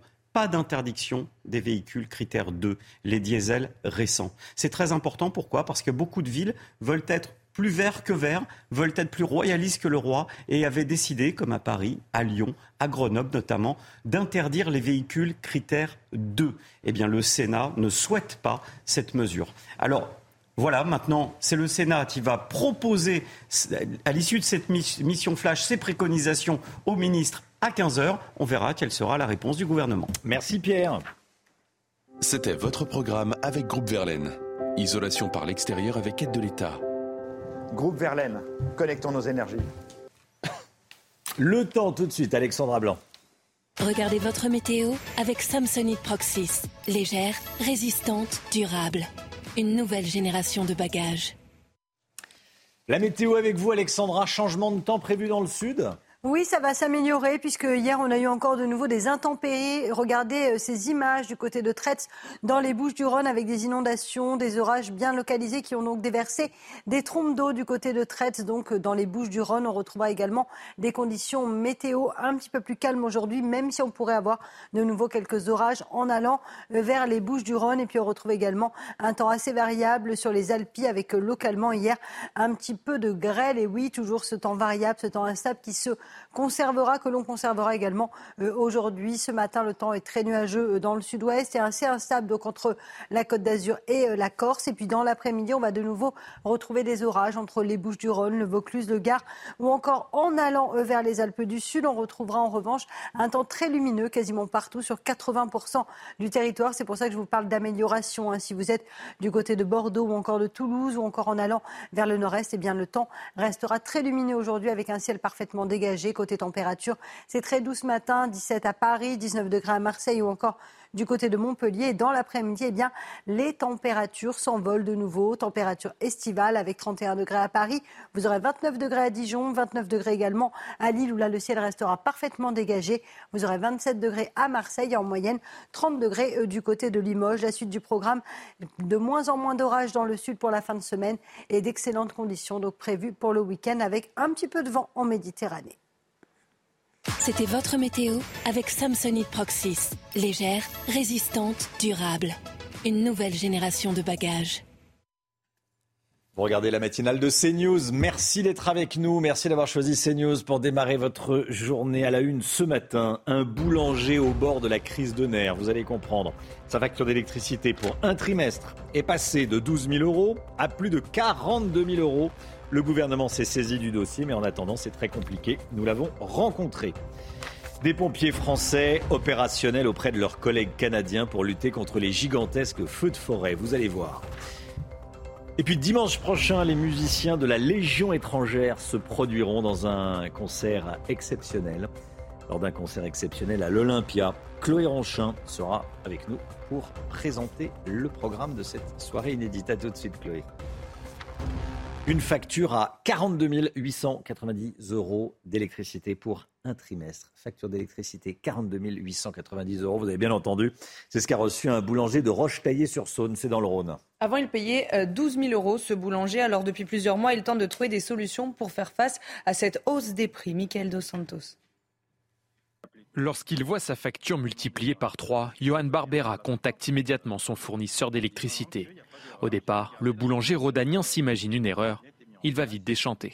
C'est dû à la hausse électrique. Euh, si je lui dis mais je peux pas payer 45 000 euros en fait. Hein. Il me dit oui oui. Ben le problème c'est que c'est comme ça jusqu'à la fin de l'année parce que vous n'avez pas renégocié votre contrat parce que je suis à tacite reconduction depuis le 2 janvier. S'il a pu payer avec l'argent de sa trésorerie un capital engrangé depuis 9 ans, l'artisan pourra difficilement faire face à une nouvelle facture du même montant. Aujourd'hui, Johan Barbera n'écarte pas une nouvelle hausse des prix de ses produits après celle liée à l'augmentation du coût des matières premières. Qui n'était pas énorme, hein. on avait mis 5 centimes sur le pain, je crois, et 5 centimes sur euh, tout ce qui est pâtisserie et traiteur, hein. enfin quelque chose comme ça. Mais là, si ça continue comme ça, on va devoir augmenter euh, beaucoup plus que 5 centimes, à mon avis. Pour maintenir son activité et l'emploi de ses 17 salariés, l'artisan tente de trouver un nouveau fournisseur d'électricité avec l'aide de courtiers. Mais là encore, il va mettre la main au portefeuille j'ai des pénalités euh, par mois restant dues. 340 ou 360 euros par mois, donc ça va. Ça fait 2000 et quelques euros. Johan Barbera a également décidé de fermer son activité le dimanche. Un moyen supplémentaire pour éviter de mettre définitivement la clé sous la porte. Et puis le cabinet d'Olivia Grégoire, ministre chargé des PME, dit être en contact avec euh, ce boulanger pour tenter de trouver une solution. En revanche, il explique euh, que les cas comme celui-ci sont des cas euh, particuliers, notamment parce que cette entreprise n'a pas demandé toutes les aides auxquelles elle a droit. Et puis aux États-Unis, Donald Trump a été inculpé pour avoir conservé des documents top secrets. Il dénonce, je cite, un abus de pouvoir odieux. L'ancien président américain s'est exprimé cette nuit devant ses partisans réunis à son club de golf dans le New Jersey. il a accusé Joe Biden de corruption. Il a accusé l'actuel président des États-Unis d'être responsable, je cite, d'une ingérence électorale. Écoutez. Il s'agit d'une persécution politique digne d'une nation fasciste ou communiste. Ce jour restera infâme et Joe Biden restera jamais dans les mémoires comme étant non seulement le président le plus corrompu de l'histoire de notre pays, mais peut-être plus important encore, comme étant le président qui, avec une bande de voyous, de marginaux et de marxistes qui lui sont proches, a essayé de détruire la démocratie américaine. Voilà, et lors de l'audience hier à Miami, Donald Trump a plaidé non coupable des charges porté à son encontre. Jour de deuil national aujourd'hui en Italie, à Milan. Un hommage va être rendu à Silvio Berlusconi, décédé lundi dernier à l'âge de 86 ans. Les funérailles d'État seront organisées dans la, dans la cathédrale de Milan. Hein. Alors comment vont-elles se dérouler? On voit ça avec notre correspondante en Italie, Natalia Mendoza. L'Italie se prépare aux funérailles nationales de Silvio Berlusconi. Les obsèques auront lieu à 15h au Duomo, la cathédrale de Milan. Elles seront euh, célébrées par l'archevêque de la ville. La cérémonie prévoit un hommage militaire au cercueil à l'entrée et à la sortie de la cathédrale. Six carabiniers en uniforme seront déployés autour de la dépouille euh, de Silvio euh, Berlusconi. De nombreuses personnalités du monde politique italien seront présentes, notamment le le président de la République Sergio euh, Mattarella, la chef du gouvernement italien euh, Giorgia Meloni, tout comme les anciens premiers ministres Mario euh, Draghi et Matteo Renzi. 32 membres du gouvernement arriveront de Rome à bord d'un vol institutionnel. Des personnalités étrangères proches de la famille Berlusconi seront également attendues. Et pour tous ceux qui ne pourront pas entrer à l'intérieur de la cathédrale, des écrans géants seront installés sur la place. 10 000 personnes maximum pourront y accéder pour rendre un dernier hommage à l'homme euh, qui a marqué la vie politique italienne pendant 30 ans. Un jour de deuil national a été euh, décrété. Les drapeaux des bâtiments institutionnels seront en berne jusqu'à la fin de la journée dans toute l'Italie. Ce matin, plus de 530 000 lycéens passent l'épreuve de philosophie. Bon courage si c'est votre cas, ça va démarrer dans une demi-heure, une épreuve sans enjeu pour beaucoup d'entre eux. Beaucoup euh, de candidats, pour beaucoup de candidats, il n'y a pas vraiment d'enjeu puisqu'ils ont déjà passé les épreuves de spécialité avec la réforme du bac, qui ont les, spécialités ont les plus gros coefficients. On rejoint tout de suite Adrien Spiteri. Bonjour Adrien, devant le lycée Félix Fort de, Beauvais. Vous êtes même dans le lycée. Adrien, on est à moins de 30 minutes du début de l'épreuve. Comment ça se passe? Eh bien, écoutez, euh, Romain, ça se passe euh, plutôt bien ici. Les élèves commencent doucement à arriver euh, dans la cour de l'établissement. Vous le voyez sur ces images de Pierre-François Altermat pour cette dernière épreuve écrite du baccalauréat 2023 pour les élèves de terminale. Et les salles, eh bien, sont prêtes à accueillir les candidats. Regardez cette salle philosophie. Ça tombe bien, c'est une épreuve de philosophie. C'est sur ces tables que plancheront les élèves dans moins de 30 minutes maintenant. Vous le voyez euh, sur les tables, les feuilles de brouillon et d'examen sont euh, déjà installées. Une épreuve de 4 heures, coefficient 8 tout de même en voie générale, avec trois sujets au choix un commentaire de texte ou deux euh, dissertations. Mais cette année, eh bien, cette épreuve de philosophie, elle arrive après eh bien, les épreuves de spécialité. Donc les élèves ont déjà leurs résultats. Alors seront-ils toujours motivés aujourd'hui pour cette épreuve de philosophie? Y a-t-il encore vraiment un enjeu? C'est toute évidemment la question qu'on va euh, se poser euh, aujourd'hui. Aujourd'hui, c'est 400 candidats qui plancheront sur cette épreuve de philosophie ici au lycée Félix Faure, 530 000 dans toute la France. Merci beaucoup, Adrien. Ce ne sont pas les, les, euh, les, questions qui vont être posées aux, candidats que vous nous avez montrées sur les tables. Hein. C'est feuille blanche et puis à, droite. Non, non, je vous rassure. non, non, les sujets sont évidemment encore euh, scellés et. Euh, eh bien, le recteur, notamment de l'Académie de Beauvais, sera présent. Il ouvrira les sujets, il les distribuera aux candidats aujourd'hui. Bon, bah, parfait. Merci beaucoup, Adrien Spiteri. Allez, on va partir au, au Canada, Chana. Hein. Oui, la lutte contre les, incendies euh, se poursuit. Au Québec, les pompiers français venus en renfort sont désormais opérationnels. Arrivés euh, jeudi dernier, ils ont été formés aux spécificités de ce terrain nouveau ainsi qu'au matériel nord-coréen. Alors dans le pays, des centaines de feux, je le rappelle, sont toujours hors de contrôle. Le récit est signé Sandra Chambaud. Le feu 4-6-6, euh, Jean-Seb, deux équipes encore. On passe à la maîtrise de ce feu-là. Dernier briefing au PC Sécurité avant le début des opérations. Aux côtés des secours canadiens, 109 pompiers venus du sud de la France. Après deux jours de formation, ils sont opérationnels. Pour nous, c'est une chance de pouvoir venir ici au Canada, de pouvoir aider nos camarades canadiens, que ce soit la population ou les pompiers locaux. Ça nous permet aussi d'apporter notre expertise. Euh, toute l'année, on s'entraîne pour être prêt pour euh, l'aspect feu de forêt. Donc là, c'est l'occasion pour nous de mettre en application euh, ce qu'on fait et ce pour quoi on s'entraîne euh, toute l'année. Une aide bienvenue pour les quelques 2000 pompiers canadiens déployés sur le terrain depuis des semaines. Ce mardi, le Canada recensait 416 feux actifs, dont 203 hors de contrôle. Mission primaire, aujourd'hui, ça va être ça. Ça va être d'aller traiter tout ce qui est euh, point chaud. Donc on va utiliser tout ce qui va être râteau riche pour gratter et tout ce qui va être saut pompe pour justement arroser et refroidir le, le foyer. Attention tout, tout ce qui est type mousse. Et en fait, bah, du coup, ça, ça va en fait euh, continuer à, brûler gentiment, ça va faire descendre. Et en fait, il suffit qu'il y ait un coup de vent qui passe, tout ce qui est résidu comme ça, ça va repartir, ça va faire des sautes de feu. Le Canada vit une année sans précédent, avec plus de 4 600 000 hectares brûlés depuis début 2023. Les autorités envisagent une lutte contre le feu qui va durer tout l'été.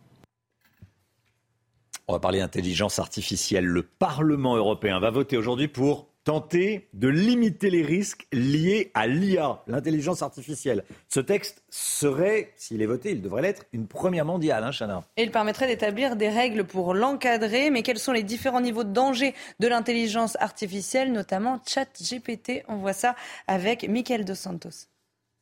Devenu célèbre en l'espace de quelques mois, ChatGPT est considéré comme peu dangereux par l'Union européenne. Si le règlement venait à être adopté, ce logiciel qui permet d'obtenir des réponses à tout type de questions serait néanmoins soumis à quelques obligations. Parmi elles, empêcher la diffusion du contenu illégal. En visite au Japon, son patron Sam Altman a défendu les bienfaits de l'intelligence artificielle, sans pour autant en cacher l'aspect négatif. Certains emplois vont disparaître, j'espère que tout le monde aura une vie bien meilleure. Je pense que cela peut être vrai simultanément, mais je ne pense pas que cela aura l'impact sur l'emploi auquel les gens s'attendent. Pour d'autres intelligences artificielles, l'Union européenne compte se montrer intransigeante. Tout système jugé comme une menace inacceptable serait immédiatement interdit. C'est le cas d'un jouet pour enfants qui encourage des comportements dangereux, un classement en fonction de caractéristiques personnelles ou encore un système d'identification faciale en temps réel et à distance. Le président Trump est un idiot total et absolu. Dernier palier dans ce règlement européen, le moins dangereux, celui de l'intelligence artificielle au risque d'y limiter, des images, des audios ou encore des vidéos manipulées. Dans cette catégorie pourrait se retrouver le futur titre des Beatles annoncé hier, une chanson avec la voix de John Lennon, 43 ans après sa disparition. Et voilà, c'est le danger des du deepfake, c'est-à-dire des images qui ont l'air réelles, mais qui ne le, sont pas. C'est-à-dire qu'on peut tout réinventer. Hein. On peut réinventer l'histoire. On peut. Euh, Le Miguel, ça vous intéresse, ça vous inquiète ou pas, Lia? Non, c'est un outil fascinant. C'est hmm. Ces usages qui peuvent être inquiétants, mais c'est un outil incroyable. Paul Sugy bah, ça renvoie quand même pas mal au scandale qu'on est en train de voir de propagande russe, où effectivement on duplique des fausses pages de sites de ministères, de sites de grands médias, et on fait croire n'importe quoi. Et derrière, effectivement, c'est la crédulité des internautes qui fait le reste. Donc effectivement, entre de mauvaises mains, il faut une régulation, sinon on peut faire n'importe quoi. Faudra un mode d'emploi, oui. faudra un mode d'emploi. Euh, il est 7h41, restez bien avec nous. Dans un instant, l'économie avec Lomi Guillot. On va parler de l'immobilier, des prix de l'immobilier et du nombre de transactions, les tout derniers chiffres avec le MIC. A tout de suite. Il est 8h moins le quart, bienvenue à tous. Tout d'abord le point info, Chana Lousteau. Marlène Schiappa sera auditionnée devant la commission d'enquête du Sénat ce matin. Elle va devoir clarifier son rôle dans la gestion controversée du fonds Marianne. Elle avait lancé ce fonds en 2021 après la mort de Samuel Paty pour lutter contre le séparatisme.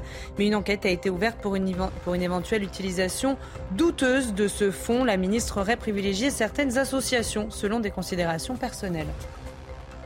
Papendia promet une grande campagne de prévention sur le harcèlement scolaire dès la rentrée. Elle se fera à la fois à la télévision, sur les réseaux sociaux et par voie d'affichage. J'en profite pour vous rappeler les numéros d'urgence, le 3018 en cas de cyberharcèlement et le 3020 en cas de harcèlement à l'école.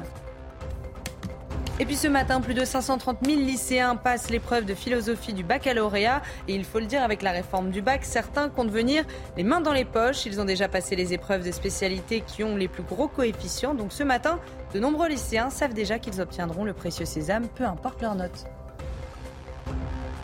C'est des souvenirs de, stress et de tension, d'angoisse. De grande angoisse. De grande angoisse, le bac. Bon, là, c'est un peu plus cool pour euh, nombre de, de, lycéens avec cette nouvelle formule du, du, bac.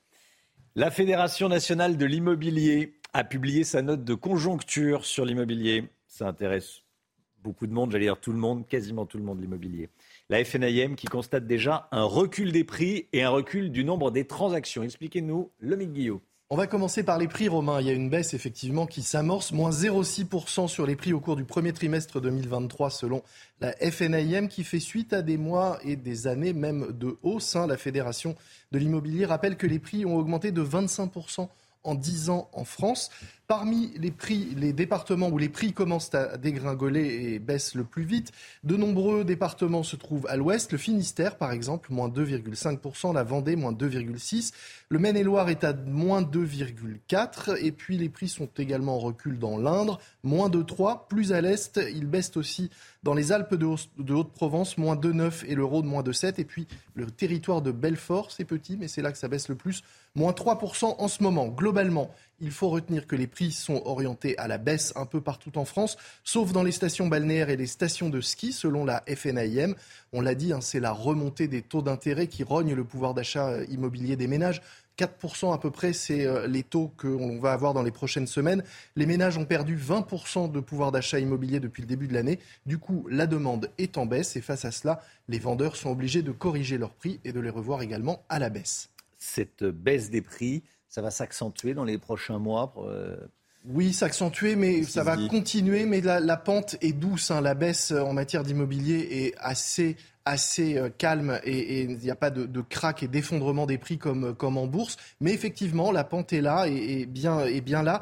Les prix vont baisser de 5% d'ici la fin de l'année, prévient la FNIM. Mais il n'y a pas que les prix qui sont en baisse. Vous l'avez dit, le nombre de transactions est également en net repli. Il y avait plus d'un million de ventes réalisées en 2022. Là, on sera sous la barre du million, 950 000 cette année, en recul de 15%. Et puis ça risque de durer. Les Français le disent, ils ne sont plus que 20% un peu plus de 20% à estimer que le contexte économique est favorable à un achat immobilier. Ils étaient 66% il y a 4 ans. Est-ce que ce, ce, moment inquiète les professionnels de l'immobilier ou pas? Oui, fatalement, moins de transactions, c'est moins de travail et moins de revenus pour les, les, agences. Le cabinet Altares a comptabilisé 528 défaillances d'agences immobilières sur un an en, en, avril 2023, en hausse de 84% même sur les quatre premiers mois de 2023 par rapport à la même période en 2022. Le nombre de mandataires, ce sont des agents commerciaux qui travaillent pour les agences, a lieu considérablement augmenté ces dernières années. Il est passé de 45 000 à 93 000. Là, ce sont des professionnels qui se trouvent fragilisés et le marché, le ralentissement du marché pourrait faire de la casse parmi ces indépendants. Merci beaucoup, Lomique Guillot. Dans un instant, la politique avec Paul Sugy.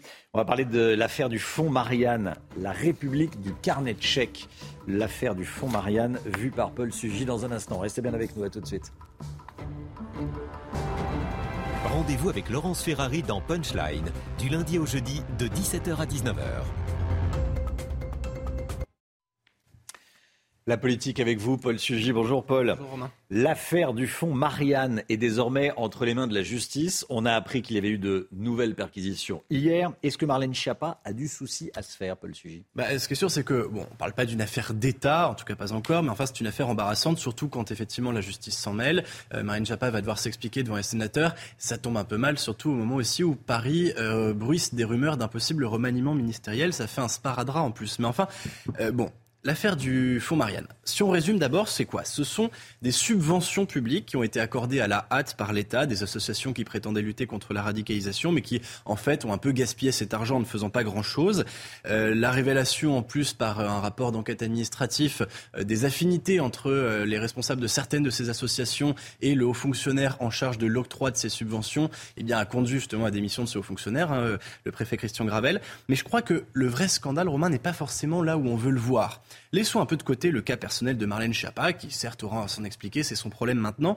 Mais je crois que d'abord, le vrai problème, c'est l'idée au fond D'abord qu'on puisse lutter contre la radicalisation en subventionnant la production de vidéos ou de tweets, euh, ça paraît quand même un petit peu dérisoire, mais c'est en fait le symptôme d'une action publique eh bien, malade de ses propres certitudes, incapable de douter de ses propres instruments, qui pense qu'il suffit de distribuer de l'argent à tout va euh, pour eh bien, résoudre tous les problèmes auxquels elle est confrontée. Et forcément, bah, à force, ça finit par créer des négligences comme celles qui sont reprochées à Marine Schiappa. Vous voulez dire que l'État distribue trop de subventions publiques? Oui, non seulement qu'il en distribue trop, à n'importe qui, et puis aussi eh bien qu'il subventionne euh, parfois des acteurs dans des domaines soit qui relèvent d'une compétence propre à la puissance publique et qui ne devraient pas être délégués, soit au contraire eh bien dans des domaines où il ne devrait même pas mettre le bout de son nez. Et en fait, disons-le clairement, la subvention aujourd'hui c'est devenu le principal instrument de l'action publique. Euh, c'est je paye, donc j'agis. C'est la République du carnet de chèques. L'ennui, c'est que d'abord, euh, l'État perd le contrôle sur sa propre action. Là, on l'a bien vu, il n'était même pas capable de contrôler finalement ce que faisaient les associations avec l'argent qu'elles avaient reçu. Euh, et donc, il dépense sans arrêt, euh, tout en perdant chaque année un peu plus en efficacité. En plus, sans rire, avec le fonds Marianne, qui est-ce qui peut croire vraiment que la lutte contre la radicalisation passe d'abord par là? C'est un domaine de l'action régalienne, c'est du renseignement, la lutte contre la radicalisation d'abord, c'est pas des vidéos. Et puis, ces subventions deviennent parfois un dû. On crée quasiment un droit opposable à la subvention publique. Je vais vous raconter une histoire qu'on m'avait rapportée à ce sujet lorsque l'État a voulu, vous savez, démanteler la jungle à Calais, dans le Nord. Eh bien, toutes les associations qui intervenaient dans la jungle auprès des migrants sont allées voir la région, sont allées voir la préfecture en disant mais nous on va devenir quoi? Vous nous enlevez notre moyen de subsistance parce qu'on fait vivre des salariés sur les subventions que vous nous donnez pour s'occuper des personnes qui sont ici. Donc en fait on fiche des situations à cause de ces subventions distribuées à tout va. Il faudrait diminuer les subventions et reprendre le contrôle. Ah oui, très largement. Euh, c'est d'une nécessité vitale. D'abord, quand on voit l'état de nos comptes publics, on se dit qu'on peut plus se permettre de financer au nom des Français des pans entiers de la vie associative et culturelle. Et surtout, on voit bien que ça nous éviterait un certain nombre de problèmes. Euh, regardez la polémique à Lyon pour ce projet de subvention municipale à une association dégénérée qui danse nue au milieu des enfants dans des jardins. Bon, bah, les gens font bien ce qu'ils veulent. S'ils veulent assister à ce spectacle, ça les regarde. Mais enfin, euh, c'est leur problème et ils payent pour ça. On n'a pas à faire payer toute la collectivité. Donc je crois, oui, Romain, qu'on s'épargnera un certain nombre de problèmes si on subventionnait moins et mieux. Merci beaucoup, Paul Sugy. Christophe Béchu, ministre de la Transition écologique, sera l'invité de Laurence Ferrari à 8h15. Allez, la culture avec Chloé Ranchin. Votre programme avec Groupe Verlaine. Installation photovoltaïque garantie 25 ans. Groupe Verlaine, connectons nos énergies. Chloé Ronchin, journaliste culture de CNews.fr. Bonjour Chloé. Bonjour Chana. Alors ce matin, vous allez nous parler du concert exceptionnel de la musique de la Légion étrangère. Ce concert a lieu à Paris dans la salle mythique de l'Olympia. Oui, et c'est une grande première. Hein. Le concert sera donné euh, ce dimanche et il mettra à l'honneur chaque moment clé de la vie d'un combattant, c'est-à-dire sa formation, son engagement euh, opérationnel ou encore ses permissions. Tout le parcours du légionnaire sera mis en musique. Alors sur scène, ils seront une soixantaine et bien sûr, ils joueront plusieurs chants traditionnels comme le célèbre Tiens, voilà du boudin. Évidemment, évidemment il est au programme. Et au passage, au passage, ce boudin n'a rien à voir avec la cuisine et la charcuterie. Hein. Vous savez peut-être déjà, il s'agit d'une toile de tente roulée certes en forme de boudin et fixée sur les sacs à dos euh, des militaires. Voilà, petite précision et puis ce concert. Mais précision importante. Oui, importante. On apprend quelque chose ce matin. Ah oui, on apprend quelque chose. quelque chose là. Ah oui, bah, oui. tant mieux, tant mieux. Ça ne l'est pas, oui. Voilà. Et donc, euh, et donc ce concert, et oui, c'est aussi l'occasion eh de montrer que les musiciens de la Légion savent jouer et chanter tous les genres et tous les styles. Ils reprendront également euh, des chansons françaises et quelques musiques de films comme Le Pont de la Rivière Quoy. Et on va regarder un petit aperçu.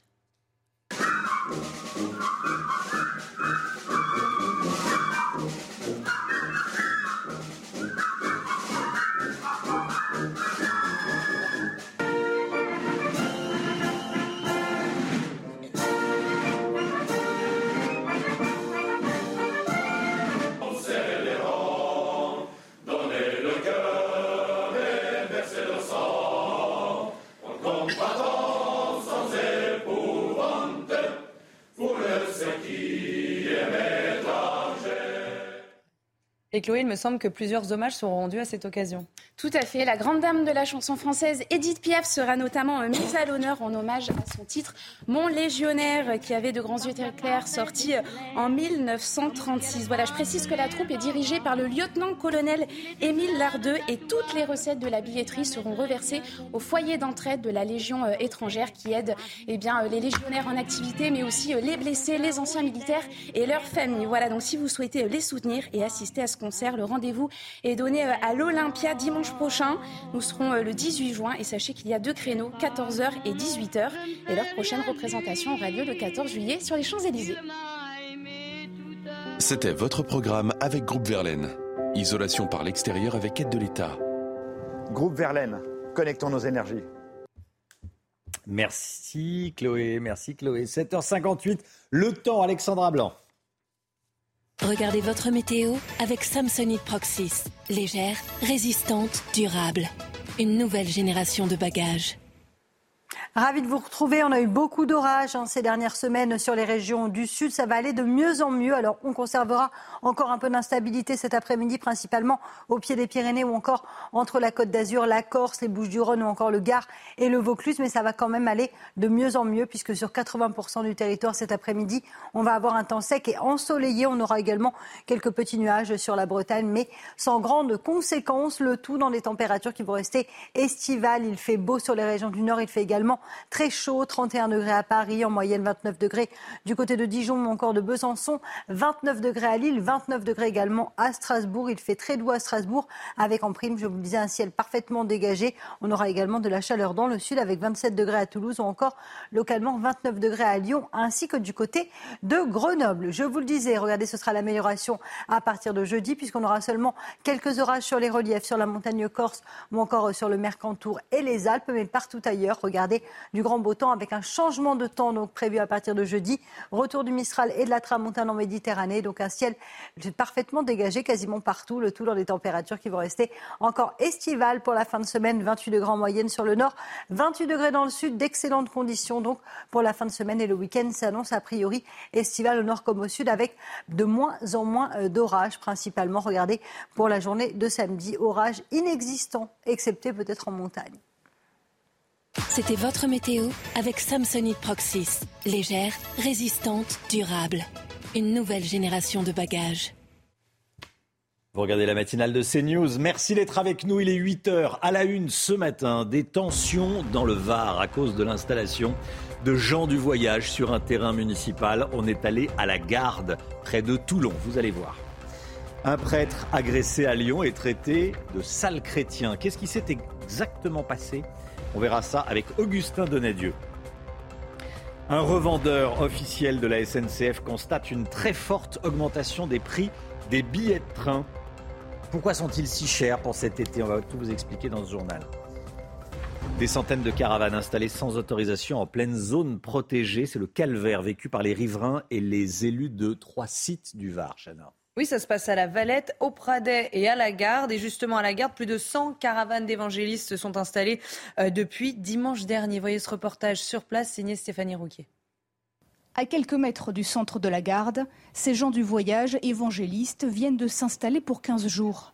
Plus de 120 caravanes sont présentes et au centre du camp, une chapelle éphémère où des cérémonies religieuses sont célébrées quotidiennement. Il y a plein de bénédictions. On est heureux, on est, on est bien. Le problème, c'est que ces voyageurs se sont installés sans aucune autorisation dans une zone protégée la municipalité a porté plainte, comme cette association de défense des riverains. Ils se servent de l'électricité et de l'eau, c'est-à-dire directement sur des transformateurs, ils se branchent, et pour l'eau, c'est les bornes à incendie. Toutes les eaux usées vont directement dans, le, dans la nappe phréatique, c'est-à-dire qu'ils creusent des trous, ils font leurs besoins partout.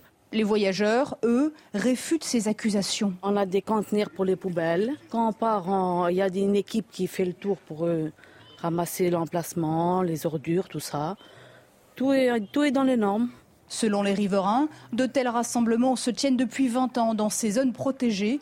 Ils demandent donc aux autorités la mise en place d'aires de grand passage en nombre suffisant dans le département. Voilà, hier soir, la préfecture du Var a mis en demeure l'ensemble des occupants des trois sites de quitter les lieux dans un délai de 24 heures à compter de la notification de, de cette décision. Donc, les gens du voyage sont censés euh, quitter les lieux à partir de, ce soir. Un prêtre menacé et agressé par un groupe d'individus, ça s'est passé lundi vers 20h30 sur le terrain de la paroisse Notre-Dame du Liban à Lyon. Hein. Il a notamment été traité, je cite, de sale chrétien. Une plainte a été déposée pour violences aggravées. Alors Augustin Donadieu, dites-nous que s'est-il passé exactement? Alors c'est un groupe de 6 à 7 jeunes qui jouaient au football sur le terrain voisin de celui de l'église. Vous allez le voir sur, euh, sur cette image. Et ces derniers se sont introduits sur le terrain euh, de l'église pour récupérer leur ballon euh, et le curé de la, de la paroisse pardon, est sorti pour les sermonner, puisque c'est pas la première fois que ces jeunes-là eh bien, pénètrent sur le terrain de, l'église. Et c'est à ce moment-là que les jeunes auraient proféré donc, des menaces, des insultes antichrétiennes, auraient bousculé et violenté le curé. C'est l'intervention de témoins qui a permis de mettre fin à cette agression. D'ailleurs, le prêtre s'est exprimé sur la radio locale RCF à Lyon. D'ailleurs, je vous propose de l'écouter. Il parle justement de ces jeunes. Ce sont des jeunes tout simplement euh, sans repère et des jeunes qui se sont enflammés et qui se sont enflammés réciproquement. Au début, je ne voulais même pas déposer plainte, mais je suis allé déposer plainte parce qu'il y a eu les menaces et les policiers, ils m'ont conseillé de déposer plainte. Ça a pris des proportions démesurées. On est là tous en tant qu'artisans de paix et que c'est le plus important. Alors, le prêtre va bien, mais vous l'avez entendu, il a porté plainte pour violence aggravée et dégradation. Les, les agresseurs sont toujours activement recherchés. Notre service police-justice a pu rentrer en contact avec lui et il nous affirme effectivement que ces jeunes avaient pour habitude de pénétrer dans l'enceinte de l'église grâce notamment à ce trou euh, dans le grillage, raison pour laquelle effectivement il est sorti pour les sermonner. Merci Augustin. Marlène Schiappa dans la tourmente, elle sera auditionnée aujourd'hui par la commission d'enquête du Sénat sur le fonds Marianne ce fonds mis en place après l'assassinat de Samuel Paty pour lutter contre le radicalisme et le séparatisme. 17 associations se sont partagées 355 000 euros. Problème, la ministre semble avoir privilégié certaines associations selon des critères, des considérations personnelles. Gauthier Lebret avec nous. Gauthier, Marlène Schiappa joue gros tout à l'heure devant les sénateurs. Oui, c'est un euphémisme. Elle joue la suite de sa carrière euh, politique, tout simplement. Alors, euh, son ancien euh, directeur de cabinet a déjà été auditionné la semaine dernière et il a été mis en grande difficulté. Il a affaibli considérablement la position de Marlène Schiappa, puisqu'il a avoué devant les sénateurs que la ministre était intervenue elle-même pour écarter une association pourtant validé par le comité de sélection pour euh, justement des différents personnels. À l'inverse, Mohamed euh, Sifawi, qui a bénéficié de ce fonds Marianne, devait être auditionné hier. Problème, il était perquisitionné au même moment pour cette même affaire, donc il n'a pas pu se rendre devant euh, les sénateurs. Et enfin, Christian Gravel, le patron du comité interministériel qui pilotait ce fameux fonds Marianne, eh bien, il a démissionné. Donc, si vous voulez, l'étau se resserre autour de Marlène Schiappa. Hier, elle a été vivement critiquée, attaquée par la France insoumise à l'Assemblée nationale, le député euh, LFI Aurélien Saint-Toul, qui réclame sa démission, eh bien, il est allé jusqu'à dire que la ministre avait instrumentalisé l'assassinat de Samuel Paty. Dimanche, Elisabeth Borne a réaffirmé du bout des lèvres, mais elle a réaffirmé sa confiance envers euh, sa ministre. Évidemment, tout cela pourrait changer en fonction de comment se déroule cette fameuse audition. C'est à 10h tout à l'heure. Merci beaucoup Gauthier. Vous avez peut-être été surpris par les prix des billets de train pour cet été. Vous en avez peut-être réservé pour vos vacances. On va regarder le, le, détail. Des exemples. Tiens, ce matin, on a voulu vérifier l'information. On commence avec un Marseille-Paris à la mi-juillet. Comptez 217,50 euros par personne en seconde classe en partant à midi ces deux jours. C'est pas tout, on a, d'autres exemples. Hein. Oui, pour un aller-retour Paris-Toulon à la même période, c'est 252,30 euros. Euh, je précise que ce sont les tarifs proposés sans carte de réduction. Alors comment expliquer ces prix excessifs? On voit ça avec Thibault Marcheteau. Devant cette gare parisienne, nombreux sont les voyageurs à dresser le même constat quant au prix des billets de train. C'est très cher, quand on n'a pas la carte jeune c'est encore plus cher, mais même avec la carte jeune ça reste 80 euh, euros l'aller-retour en gros. Euh, bah, c'est très cher. J'ai une carte senior, évidemment. À 81 ans, j'ai le droit, je pense. Mais euh, c'est vrai que même avec ma carte, euh, c'est cher. La plateforme Combo, qui vend des billets en ligne, constate une forte augmentation des prix par rapport à l'année dernière. Pour donner quelques exemples, euh, sur un Paris-Lyon, l'évolution, elle est à 32% sur un Lille-Rennes, l'augmentation est moins marquée, elle est à 23%. Sur un Lyon-Marseille, un peu moins marquée à 12% aussi. Et ce qu'on a aussi remarqué de notre côté, c'est que l'offre low cost est plutôt préservée. C'est vraiment sur les trains type Inouï qu'on voit une augmentation qui est en moyenne de 21% par rapport à l'année 2022. Alors, comment expliquer cette hausse? La SNCF affirme que cette année, la demande est encore plus forte qu'en 2022. Cette année, les clients anticipent davantage qu'en 2022. Pour le moment, on a vendu 20% de billets de plus qu'en 2022. Les trains sont donc beaucoup plus remplis que l'année dernière à la même date. Des places plus rares et donc plus chères, ce qui explique cette augmentation. La Société nationale des chemins de fer français indique qu'il existe de nombreuses possibilités pour réduire le prix d'un billet, comme les cartes avantages ou encore l'utilisation de trains Ouigo avec de très nombreux voyages en dessous de 50 euros. Le musée du Louvre accueille depuis hier des œuvres ukrainiennes en provenance de Kiev. 16 œuvres d'art ont été exfiltrées dans le plus grand secret pour les protéger des dégâts causés par la guerre. Alors l'UNESCO a identifié 240 sites culturels ukrainiens endommagés, parmi lesquels 35 musées.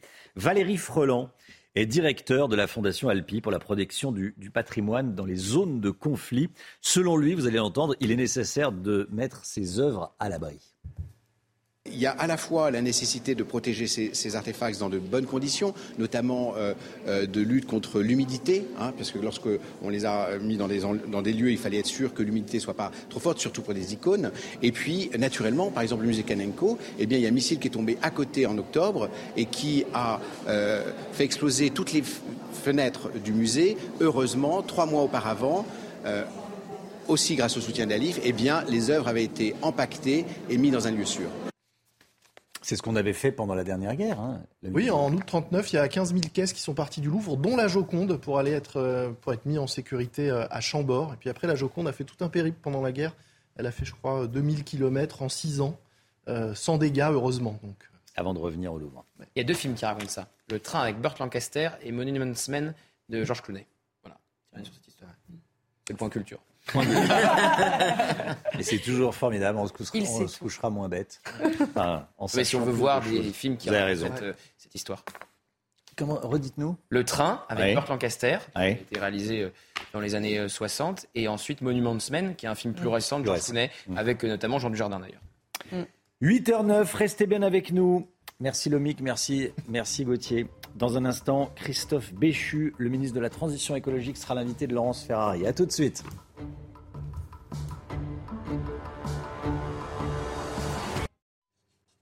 CNews, il est 8h15. Merci d'être avec nous. Merci d'avoir choisi CNews. Et la matinale, dans un instant, Laurence Ferrari, vous allez recevoir le ministre de la Transition écologique, Christophe Béchu. Mais tout d'abord, le point info. Chana Lousteau. Inculpé pour avoir conservé des documents top secrets, Donald Trump dénonce un abus de pouvoir odieux. L'ancien président américain s'est exprimé cette nuit devant ses partisans. Ils étaient réunis à son club de golf dans le New Jersey. Il a accusé Joe Biden de corruption et d'être responsable d'une ingérence électorale. Je rappelle qu'hier, Donald Trump a plaidé non coupable. Trois personnes toujours en garde à vue après l'agression du petit Kenzo pendant le match Ajaccio-Marseille. Ils étaient quatre au départ, mais l'un d'entre eux a été remis en liberté hier soir. Il avait été euh, arrêté en début de matinée, mais aucune charge n'a été retenue contre lui. Et puis une quinzaine d'hectares détruits dans les Vosges. Un incendie s'est déclaré hier dans une zone boisée à Bois-le-Champ. Le feu a démarré dans une habitation en bordure de la départementale 420 et s'est propagé dans une forêt de façon ascendante. La préfecture précise qu'il n'y a pas de victimes feu dans les Vosges au mois de juin. 8h16, Laurence Ferrari, vous recevez le ministre de la Transition écologique, Christophe Béchu. Bonjour Christophe Béchu, justement, euh, Bonjour, bienvenue dans la matinale de CNews. On va parler de tout ce qui concerne notre pays. Vous allez nous révéler dans un instant euh, la carte e- exclusive de l'état des nappes phréatiques. On va parler de la sécheresse. Mais paradoxalement, il y a aussi de grosses intempéries en ce moment euh, dans le sud, dans le sud-ouest du pays, avec des orages, des pluies diluviennes que les sols extrêmement secs n'arrivent pas à absorber. Euh, Qu'est-ce qui se passe? Il y a certaines communes qui demandent des arrêtés de catastrophes naturelles. Euh, on est sur un effet du dérèglement climatique, selon vous? On est effectivement sur le dérèglement climatique. Le dérèglement climatique, il conduit pas à ce qu'il y ait moins d'eau qui tombe. Il conduit à ce que cette eau, elle tombe parfois de manière beaucoup plus brutale, beaucoup plus concentrée, et qu'une grande part de cette eau qui tombe, elle est absorbée à cause de l'augmentation des températures, ou par la végétation, ou par l'évapotranspiration. Et ce dérèglement, bah, il, il a donc ces doubles conséquences négatives, moins d'eau disponible pour les activités humaines, et de l'autre côté, des catastrophes qui sont provoquées par ces ruissellements, par ces orages extrêmement euh, violents. Et donc, c'est la raison pour laquelle il faut, sur l'eau, à la fois désimperméabiliser, faire en sorte d'arrêter l'étalement urbain, euh, permettre la recharge des nappes phréatiques et dans le même temps économiser l'eau pour éviter les situations très compliquées qu'on a connues et qu'on connaîtra encore si on fait rien. L'étalement urbain, vous venez de citer euh, ce mot, c'est ça extrêmement important, c'est éviter, arrêter désormais l'expansion des villes et la bétonisation des sols, c'est ça? C'est exactement ça. On a en 50 ans, dans ce pays, plus artificialisé, bétonné qu'en 500 ans. Et, et c'est pas parce qu'on a plus progressé en population en un demi-siècle, c'est parce que nos modes de vie, le fait d'aller faire des zones commerciales de périphérie, le fait de, de faire des zones pavillonnaires parfois très étendues en surface, ont grignoté des espaces forestiers, des espaces agricoles. On parle de 2 millions d'hectares au cours de ces quatre dernières décennies.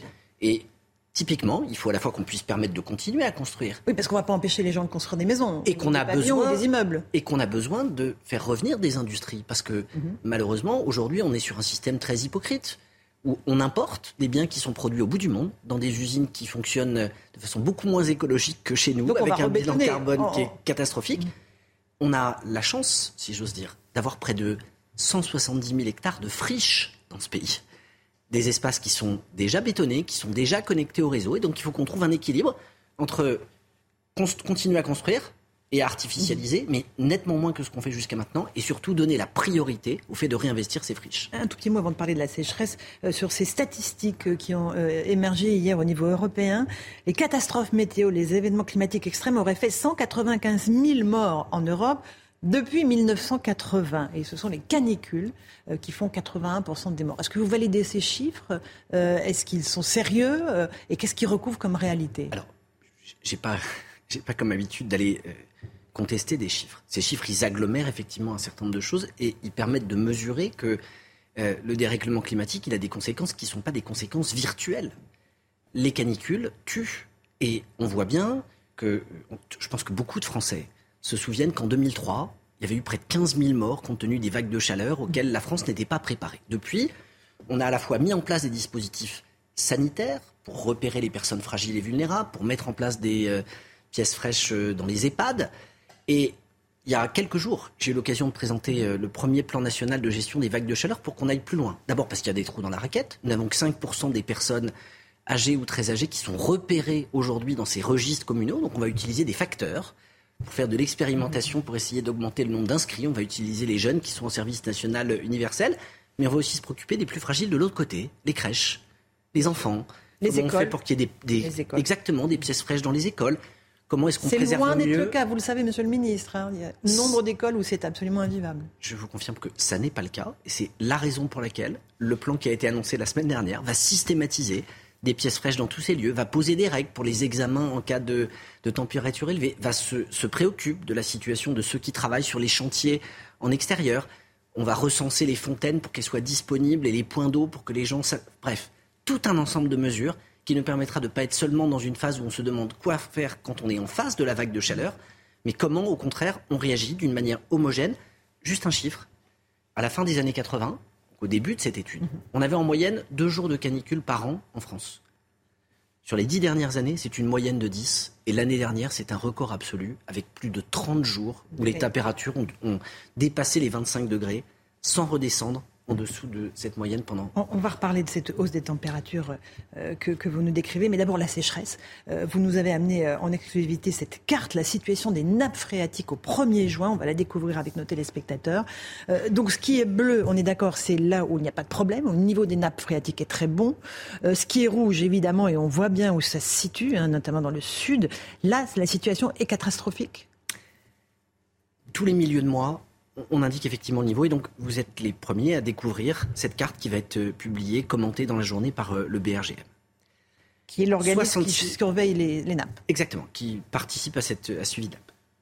On a les deux tiers du pays dans lesquels les nappes phréatiques sont en dessous des moyennes de saison. Ça, c'est le chiffre. C'est énorme. 66%. C'est énorme, on est d'accord? C'est énorme. Euh, c'est énorme et c'est malheureusement un chiffre qui est en ligne avec ce qu'on a connu ces derniers mois. On a eu une sécheresse terrible l'été dernier, donc on a fini l'été avec un niveau hyper bas. On n'a pas eu beaucoup de pluie pendant l'automne, on a même eu une sécheresse hivernale et même s'il a plu, au cours de ces derniers mois, dans pas mal d'endroits, les pluies qui arrivent en mai, euh, en juin, elles ne sont pas aussi efficaces parce qu'elles sont absorbées par les sols davantage, elles alimentent, elles alimentent moins les nappes phréatiques. Mais on a une situation qui est contrastée. Quand on compare par rapport à l'année dernière, ce qui frappe, c'est qu'on a une situation qui est meilleure en Bretagne et dans le Grand Ouest, mais qui est pire dans la vallée du Rhône et sur le pourtour méditerranéen. Si je devais résumer, on a globalement une situation qui appelle euh, à la vigilance et qui fait qu'on se prépare à nouveau à des épisodes de sécheresse, avec des contrastes beaucoup plus marqués qu'il y a quelques mois, une situation qui s'est améliorée dans l'Est, dans l'Ouest, pardon, et qui s'est dégradée dans le Sud, et donc avec des inquiétudes très vives dans la vallée du Rhône et sur le pourtour méditerranéen. Notamment pour cet été. Euh, combien de départements sont en restriction d'eau ou sont en restriction d'eau? À la minute où on se parle, on a une quinzaine de départements dans lesquels il y a des arrêtés de crise. Pas, be- pas beaucoup sur la totalité du département, mais une quinzaine dans lesquelles il y a des zones dans lesquelles tous les usages, sauf l'eau potable, sont restreints. La situation la pire que nous connaissons, ce sont euh, les Pyrénées-Orientales, où il n'a quasiment pas plu depuis un an, même si depuis quelques semaines, depuis les arrêtés de crise qui ont été pris. Hi- Hier, par il a plu énormément. Il y a eu des inondations. oui, qui, euh, conjugués à quelques pluies qu'on a connues euh, ces derniers jours et au mois de mai, ont permis d'améliorer légèrement la situation dans une partie du département. De même que les économies faites par les agriculteurs dans le cadre de ces fameux arrêtés euh, anti-crise. Euh, ces 15 millions de mètres cubes qui ont été économisés globalement grâce aux arrêtés préfectoraux qui ont été pris par le préfet Furcy sur place. Et, et ça montre que ça fonctionne et que ça nous permet d'éviter le pire et de Bien sûr. préserver de l'eau pour l'eau potable. Pour revenir à cette carte, parce qu'elle est extrêmement importante et vous nous l'avez révélé ce matin sur CNews, euh, est-ce qu'il va falloir aller plus loin dans les mesures de restriction d'eau? Est-ce que vous envisagez clairement d'empêcher les particuliers de remplir les piscines, d'arroser les jardins? Est-ce qu'il y a des mesures qui vont être mises en place cet été?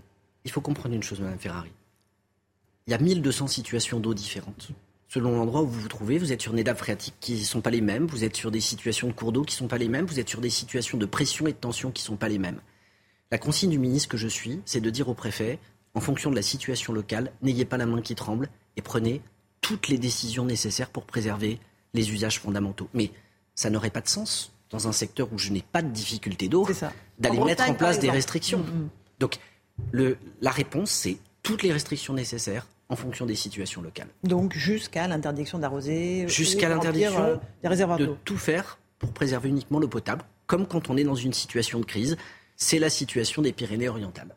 Euh, Emmanuel Macron a présenté fin mars son plan eau euh, avec une des mesures qui vise à faire 10% d'économie d'eau d'ici 2030. Comment on fait concrètement? Alors, effectivement, le président de la République a présenté à Savine Lac le plan eau, 50 mesures. et la première, c'est comment on organise une forme de sobriété. Parce que pour tout dire, on a vécu un peu comme des enfants gâtés en étant persuadés qu'on manquerait jamais d'eau dans ce pays. La vérité, c'est que on a moins d'eau disponible et donc qu'il faut qu'on s'habitue à lutter contre le gaspillage. La sobriété, elle va donc consister à ce que dans les six grands bassins qui composent la France, tous les acteurs puissent nous expliquer comment on arrive à économiser 4 milliards de mètres cubes d'ici 2030. Et la particularité de ce plan, c'est pas de dire on va économiser 10%. C'est de fixer à la fin de l'année des plans par bassin pour expliquer comment on y parvient. Je vais vous donner deux exemples. En matière d'agriculture, il n'y a pas d'agriculture sans eau, mais nous n'avons que 8% des terres qui sont irriguées en goutte à goutte. Et on sait que le goutte à goutte, il permet d'aller diminuer le besoin d'eau que vous avez. Donc, multiplier des solutions de ce type, c'est certainement. Multiplier le goutte à goutte. C'est certainement une façon de diminuer une part de la pression en eau. Sur les usages industriels, on a euh, parfois des modes de consommation par les industriels qui pourraient être optimisés avec des circuits fermés, avec euh, une attention faite pour aller réduire les volumes ou les besoins. Il y a plein de solutions techniques qui existent. Il faut qu'on les mette en œuvre. Et puis pour les particuliers, réutiliser les eaux usées, faire en sorte d'utiliser les eaux grises quand on pense qu'on a de l'eau potable dans le fond de nos toilettes, euh, alors qu'il y a euh, de l'eau de pluie ou l'eau des machines qui pourraient être utilisées, on se dit qu'on s'est habitué à une forme de luxe et d'abondance qui n'est plus de saison. Il y a aussi un réseau d'eau qui est victime d'un taux de fuite de 20%, un réseau d'eau vieillissant.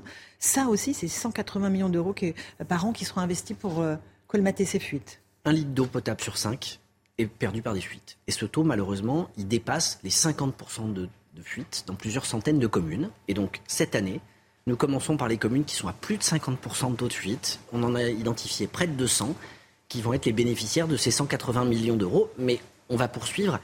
Là aussi, il y a des efforts de travaux, il y a des efforts de lutte contre le gaspillage et qui nécessitent aussi parfois que les communes se regroupent pour mieux gérer l'eau. D'accord. Euh, hier, euh, vous avez euh, condamné les agressions verbales contre Sandrine Rousseau et Marine Tondelier. Elles ont été prises à partie par des vignerons dans l'Aude. Elles voulaient aller accéder à un domaine viticole pour une rencontre avec des militants locaux. Vous condamnez les propos qui ont été tenus contre elles. mais est-ce que vous comprenez la colère des vignerons? Je condamne tous les dérapages et en particulier tous les dérapages verbaux. Traiter une femme de grosse salope, mhm. il n'y a aucune justification pour le faire. Va faire la soupe. Euh, au-delà de, en plus de ce complément, il euh, y, a une violence dans les propos, mais j'ai condamné avec la même fermeté ceux qui singent dans des manifestations sur les retraites le fait d'aller pendre le ministre du Travail euh, ou d'aller immoler le président de la République. Et j'aimerais que nous n'ayons pas d'indignation sélective en République. Parce que quand vous commencez à laisser passer des insultes verbales, après, vous êtes nettement moins crédible pour aller condamner la violence, en particulier vis-à-vis -vis des maires, qui a beaucoup ému les Français au cours de ces dernières semaines et de ces derniers mois. Et il n'y a pas d'un côté les violences acceptables et mhm. celles qui ne le sont pas. Et de ce point de vue, malheureusement, il y a certaines mouvances dites écologistes qui installent à la fois un climat de violence mhm. et euh, qui font reculer la cause qu'elles prétendent défendre. Et je pensais à, qui? Je, pense évidemment à ce qui s'est passé dimanche euh, en région nantaise, quand vous avez les soulèvements de la terre mhm. Qui vont piétiner des serres expérimentales qui permettent à 200 maraîchers de se demander comment on diminue les besoins en eau et donc comment on fait face au dérèglement climatique. Enfin, le degré de, débilité euh, qui conduit globalement à ce qu'une foule pense que c'est en piétinant le travail de, gens qui euh, se lèvent tôt, qui s'efforcent de trouver des solutions qu'on va y arriver, c'est le meilleur moyen de rester dans une forme d'hypocrisie qui consiste à importer des produits agricoles qui viennent de l'extérieur parce qu'on place une partie de nos agriculteurs devant une équation impossible. Les agriculteurs, euh, ils ne sont pas mhm. le problème, ils doivent être une partie de la solution pour qu'on soit en capacité de conduire une transition écologique qui arrête de reposer sur un modèle hypocrite d'importation. Faut-il arrêter euh, ces activistes euh, Gérald Darmanin avait demandé, avoir engagé, avait dit avoir engagé la dissolution des soulèvements de la terre. Le décret gouvernemental n'a pas été signé. D'après nos informations, c'est Elisabeth Borne qui bloque, qui dit je ne veux pas euh, qu'on aille empêcher ces activistes d'agir. En fait, il y, a un pilote dans l'avion ou pas?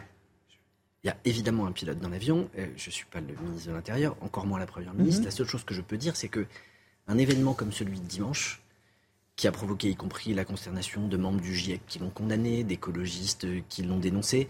Je pense que ça illustre le fait qu'il ne suffit pas de prétendre défendre une cause pour, euh, pour le faire de manière sérieuse et que même derrière des principes, des, des valeurs qui sont censées être portées en étendard, il y a des comportements qui sont inacceptables, qui doivent être condamnés et qui effectivement pourrait conduire à des interdictions. Donc vous demandez la dissolution des terre, soyons très clairs. Je ne suis pas le ministre de l'Intérieur, je comprends. mais, très clairement, ce qui s'est passé dimanche, c'est inacceptable, ne peut pas rester impuni, et on ne peut pas accepter en République d'avoir des gens qui décident ce qui est bon, ce qui ne l'est pas, qui font des intrusions dans les usines, qui font des intrusions dans les serres, qui s'en prennent à la propriété d'autrui c'est le début du délitement de la République. Ça n'est pas acceptable. Un dernier mot, puisque vous êtes ministre de la Transition écologique, euh, sur le financement euh, de la transition vers une économie décarbonée.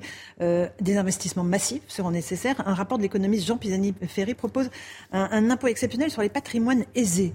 vous y réfléchissez? Vous avez dit c'est pas tabou. Non mais concrètement, c'est dans les tuyaux? Ce rapport, il fait 160 pages. Tout le monde s'est précipité sur la partie de est-ce qu'il faut que les plus riches contribuent davantage? Ce que j'ai dit, c'est qu'on ne ferait pas l'économie d'une réflexion sur la façon dont on va financer cette transition écologique. Mais ce que j'ai dit aussi, c'est qu'à chaque fois qu'on prend l'écologie et qu'on en profite pour faire du greenwashing de la lutte des classes, et donc pour justifier au nom de l'écologie d'interdire ou de taxer, c'est à l'écologie qu'on fait mal. Parce que l'écologie, si c'est l'apanage de la gauche et d'une gauche qui regarde vers l'extrême gauche, on ne sauvera pas la planète. Donc pas d'écologie pour que ça fonctionne, mmh. c'est avec tout le monde. L'écologie punitive, c'est le contraire de l'écologie. Ça ne veut pas dire qu'il n'y a pas des décisions qui nécessitent d'aller prendre parfois des mesures fortes ou des contraintes. Mhm. Interdire les terrasses chauffées, c'est pas bouleverser la vie des gens et faire en sorte de faire reculer les libertés. Qu'on explique qu'il est préférable d'aller prendre le train plutôt que l'avion et qu'on prenne les mesures pour aller avec. Pareil, qu'on interdise, qu'on limite de manière extrêmement forte les possibilités d'aller implanter des nouvelles zones commerciales en périphérie quand on sait aujourd'hui euh, ce que ça provoque en termes d'étalement urbain et donc de bouchage des nappes. Là aussi, ce sont des mesures vers lesquelles il faut aller. Quand on interdit à partir de 2035 la vente de moteurs thermiques, c'est radical. Euh, il faut voir les conséquences que ça a, ce que ça entraîne. Mais il ne faut pas confondre le courage de la nuance qui est nécessaire pour qu'on puisse avancer ensemble et dans le même temps une forme de facilité démagogique qui consisterait à dire qu'il suffit de s'en prendre au jet privé et au golf pour que tout soit réglé. Merci beaucoup Christophe Béchu d'être venu ce matin à nous parler notamment de l'état des nappes phréatiques dans notre pays. À vous Romain Desarmes pour la suite. Merci à vous. C'est News, il est 8h30. Merci à vous, Laurence Ferrari, à votre invité Christophe Béchu, le ministre de la Transition écologique. C'était intéressant de découvrir la, carte de l'état des nappes phréatiques. On a vu tout le couloir rhodanien euh, qui était en, en rouge, on la reverra. Cette carte, la voici, euh, elle apparaît. Ça a été révélé il y a, il y a quelques instants par Christophe Béchu, le ministre de la Transition euh, écologique. Aucun problème en, en Bretagne. Bon, on peut la laisser, hein, la carte, j'allais la commenter, je ne l'ai pas entièrement en tête.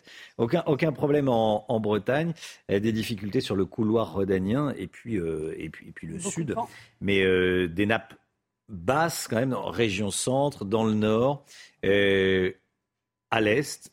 Elle n'est pas terriblement inquiétante, mais on n'est qu'en juin. On n'est qu'en juin pour le moment. Voilà, ça a été, c'est révélé il y a quelques instants par le ministre. Allez, cette histoire qui vous fait beaucoup réagir, je le sais. Une facture d'électricité à 42 890 euros pour un trimestre. 42 890 euros pour un trimestre. C'est une facture d'électricité qu'a reçue un boulanger de Roche-Taillé-sur-Saône dans le Rhône, Chana. Oui, avant, il payait 12 000 euros. Alors, depuis plusieurs mois, il tente euh, de trouver des solutions pour faire face à cette hausse des prix. Michael Dos Santos. Lorsqu'il voit sa facture multipliée par 3, Johan Barbera contacte immédiatement son fournisseur d'électricité. Au départ, le boulanger rhodanien s'imagine une erreur. Il va vite déchanter. C'est dû à la hausse électrique. Euh, si je lui dis mais je peux pas payer 45 000 euros en fait. hein. Il me dit oui oui. Ben le problème c'est que c'est comme ça jusqu'à la fin de l'année parce que vous n'avez pas renégocié votre contrat parce que je suis à tacite reconduction depuis le 2 janvier. S'il a pu payer avec l'argent de sa trésorerie un capital engrangé depuis 9 ans, l'artisan pourra difficilement faire face à une nouvelle facture du même montant. Aujourd'hui, Johan Barbera n'écarte pas une nouvelle hausse des prix de ses produits après celle liée à l'augmentation du coût des matières premières. qui n'était pas énorme. hein. On avait mis 5 centimes sur le pain, je crois, et 5 centimes sur euh, tout ce qui est pâtisserie et traiteur, hein, enfin quelque chose comme ça. Mais là, si ça continue comme ça, on va devoir augmenter euh, beaucoup plus que 5 centimes, à mon avis. Pour maintenir son activité et l'emploi de ses 17 salariés, l'artisan tente de trouver un nouveau fournisseur d'électricité avec l'aide de courtiers. Mais là encore, il va mettre la main au portefeuille. J'ai des pénalités euh, par mois restant dues. 340 ou 360 euros par mois, donc ça va. Ça fait 2000 et quelques euros. Johan Barbera a également décidé de fermer son activité le dimanche. Un moyen supplémentaire pour éviter de mettre définitivement la clé sous la porte. Et le cabinet d'Olivia Grégoire, ministre chargé des PME, dit être en contact avec euh, ce boulanger pour tenter de trouver euh, une solution. En revanche, il explique que euh, les cas comme celui-ci sont des cas particuliers, notamment parce que cette entreprise n'a pas demandé toutes les aides auxquelles elle a droit. Et puis ce matin, plus de 530 000 lycéens passent l'épreuve de philosophie. Ça y est, ça a commencé. Une épreuve sans enjeu pour beaucoup d'entre eux, puisqu'ils ont déjà passé les épreuves de spécialité qui, avec la réforme du bac, ont les plus gros coefficients. Et on va partir sur le terrain. On va retrouver Adrien Spiteri, toujours au lycée Félix Faure de Beauvais. Adrien, ça y est, les bacheliers ont commencé à plancher, à travailler sur les, sur les sujets depuis 36 minutes maintenant. Oui, exactement, Romain. La dernière épreuve écrite a commencé euh, pour euh, eh bien, les élèves de terminale. Et euh, vous le voyez sur ces images de Pierre-François Altermat, eh bien, les élèves sont concentrés. Ils planchent sur l'un des trois sujets depuis maintenant 30 minutes. Mais ils avaient du mal avant eh bien, le début de l'épreuve à trouver de la motivation. Trois mois après les épreuves de spécialité, je vous propose eh d'écouter certains élèves que nous avons pu interroger il y a quelques minutes c'est l'été, etc. On a plus envie de, sortir et en se disant bon c'est passé que de continuer à, travailler. un petit peu moins de travail que, que pendant le bac de spécialité parce que c'était compliqué, il y avait beaucoup de choses à réviser. Du coup je pense que les élèves euh, ont un peu moins révisé qu'au bac de spécialité. On a déjà nos résultats donc en fait on sait si on doit vraiment travailler ou pas. Mais je pense que pour la plupart, les gens n'ont pas réellement besoin de travailler, vu qu'avec le contrôle continu. Alors une épreuve avec trois sujets au choix, deux dissertations ou un commentaire de texte. Alors malheureusement, nous ne pouvons pas vous divulguer les sujets avant 9h15. Euh, une épreuve quand même de philosophie qui compte coefficient 8 en filière générale romain. Merci beaucoup Adrien Spiteri. Euh, voilà, donc 9h15, euh, on a les, on a les sujets. C'est toujours commenté toute la journée. Comme, ça, ça ne ah devrait pas changer beaucoup. Vous aimiez la, philo, Alexandre? Oui, oui, oui j'aimais bien. J'aimais bien. J'avais une bonne note d'ailleurs. Chana? Oui, j'avais eu 13 sur 20. Ah, vous en souvenez Ah oui, je me souviens. C'est récent. Bah, c'était l'année dernière. Oui, c'est ça. Là, j'en sors là. Gauthier, vous aimiez la philo euh, Moi, c'était la semaine dernière. Et... Euh, vous avez passé moi, j'aimais bien les dissertations. Ah oui, les dissertations. Lomique euh, Moyen. Moyen. Plus le français que la philo. Je Plus le français que la philo. Bon. Allez, on change de, de sujet. Papendiaï était présent pour le lancement de l'épreuve. Enfin non, on reste dans le, on reste dans, le même sujet. C'est le ministre de l'Éducation nationale qui était présent pour le lancement de l'épreuve au lycée Lavoisier dans le 5e arrondissement de Paris. Son objectif que les lycéens travaillent jusqu'à la fin de l'année et ce malgré la réforme du bac. Ça va être compliqué. Écoutez ce qu'a dit le ministre. Je ne doute pas que nous trouvions une solution euh, pour que nos élèves travaillent euh, jusqu'au bout. C'est très important. Vous savez, il y a une quinzaine d'années, on parlait déjà de reconquérir le mois de juin. Hein, la, question euh, se posait déjà. Elle, elle, ne s'est pas résolue, bien entendu, depuis. Nous devons y travailler et puis prendre les mesures qui s'imposent à l'automne pour que l'année prochaine, ce troisième trimestre soit un trimestre de travail, soit un trimestre utile le procès de Gabriel Fortin, le tueur de DRH. Gabriel Fortin qui est sorti du silence hier lors du premier jour de ce procès. Il s'est présenté en, victime devant les assises de la Drôme, Chana. Et on rejoint tout de suite notre envoyé spécial Noémie Schulz sur place qui suit ce procès pour CNews. Noémie, pour la première fois hier, Gabriel Fortin s'est exprimé. Absolument, il euh, réagissait euh, à la lecture euh, du résumé des faits par le président de la cour d'assises qui lui a demandé s'il avait quelque chose à dire. Gabriel Fortin se lève, murmure dans la salle puisque depuis deux ans et demi, il n'a jamais parlé ni aux enquêteurs ni aux juges d'instruction. J'ai été victime d'atteinte à ma vie privée. Il lit un texte qu'il a dans la main. J'ai envoyé de nombreuses plaintes. J'ai alerté sur ma situation des députés, des ministres de la Justice, les personnes en capacité d'agir comme les procureurs de Nancy Nancy, Chartres et Valence sont responsables de ma situation. Euh, un, discours qu'il a répété plusieurs fois hier après-midi, même quand sa mère l'a supplié euh, de dire pourquoi il avait tué euh, ses victimes. mais déjà, pour les partis civils, pour notamment la sœur de Patricia Pasquion, cette conseillère Pôle emploi, c'est un premier pas qui a été franchi hier. Je propose de l'écouter par rapport à son mutisme qui euh, dure depuis des mois, on se dit bon, il a ouvert la bouche, il a dit des, phrases, bon, il y a peut-être un espoir qu'on ait des réponses. Je suis plutôt sur le fait qu'il était totalement lucide et qu'il a bien prémédité longtemps à l'avance ses actes et que rien ne relève de la folie. Noémie, les témoignages des proches de Gabriel Fortin, de, l'accusé, ont permis de découvrir un pan de sa personnalité. Absolument. Sa mère et son frère sont venus euh, témoigner, ainsi qu'une tante. Euh, sa mère, Francine Fortin, une femme de 78 ans, euh, déboussolée, qui d'ailleurs n'avait pas remarqué au début que son fils était dans la salle d'audience. Elle s'effondre en larmes quand elle l'aperçoit. Ça fait deux ans et demi qu'elle ne l'a pas vu. Elle ne lui a pas rendu visite en, prison. Ce fils avec lequel elle avait une relation fusionnelle. et cette mère, cette mère qui, qui dit ne pas comprendre ce qui s'est passé glisse à plusieurs reprises qu'elle elle-même a été suivie dans la rue, surveillée dans le train, qu'elle a déposé plainte, mais que le problème n'a jamais été réglé, que peut-être que si ça avait été le cas, la suite ne serait pas arrivée. Voilà donc un penchant pour la paranoïa que l'on retrouve euh, chez euh, Gabriel Fortin. Et l'autre fils, euh, Olivier, est venu confirmer qu'il pense que sa mère et son frère souffrent d'une même pathologie. Alors lui parle de schizophrénie paranoïaque. Aucun médecin n'a pu poser de, de diagnostic jusqu'à présent, puisque Gabriel Fortin a refusé de rencontrer les psychiatres et les psychologues en prison mais là aussi, c'est une première piste qui s'est euh, dessinée euh, lors de cette première journée d'audience. Et Noémie, comment les parties civiles ont-elles vécu cette première journée?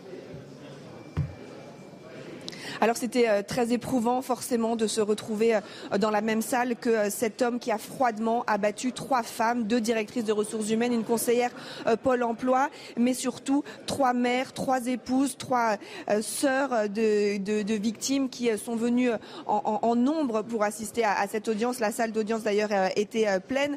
Des proches qui souhaitent qu'on leur rende d'ailleurs leur identité. Estelle Luce, Géraldine Caclin, Patricia Pasquion. Certaines parties civiles qui n'ont pas supporté la lecture euh, du résumé des faits par le président qui ont dû quitter la, salle d'audience. Le mari euh, de Patricia Pasquion, la conseillère Pôle emploi, a laissé éclater euh, sa colère à un moment. Il a dit qu'il que, lui aimerait la mort de, Gabriel Fortin. Voilà des propos très forts, mais évidemment on comprend la, douleur des parties civiles.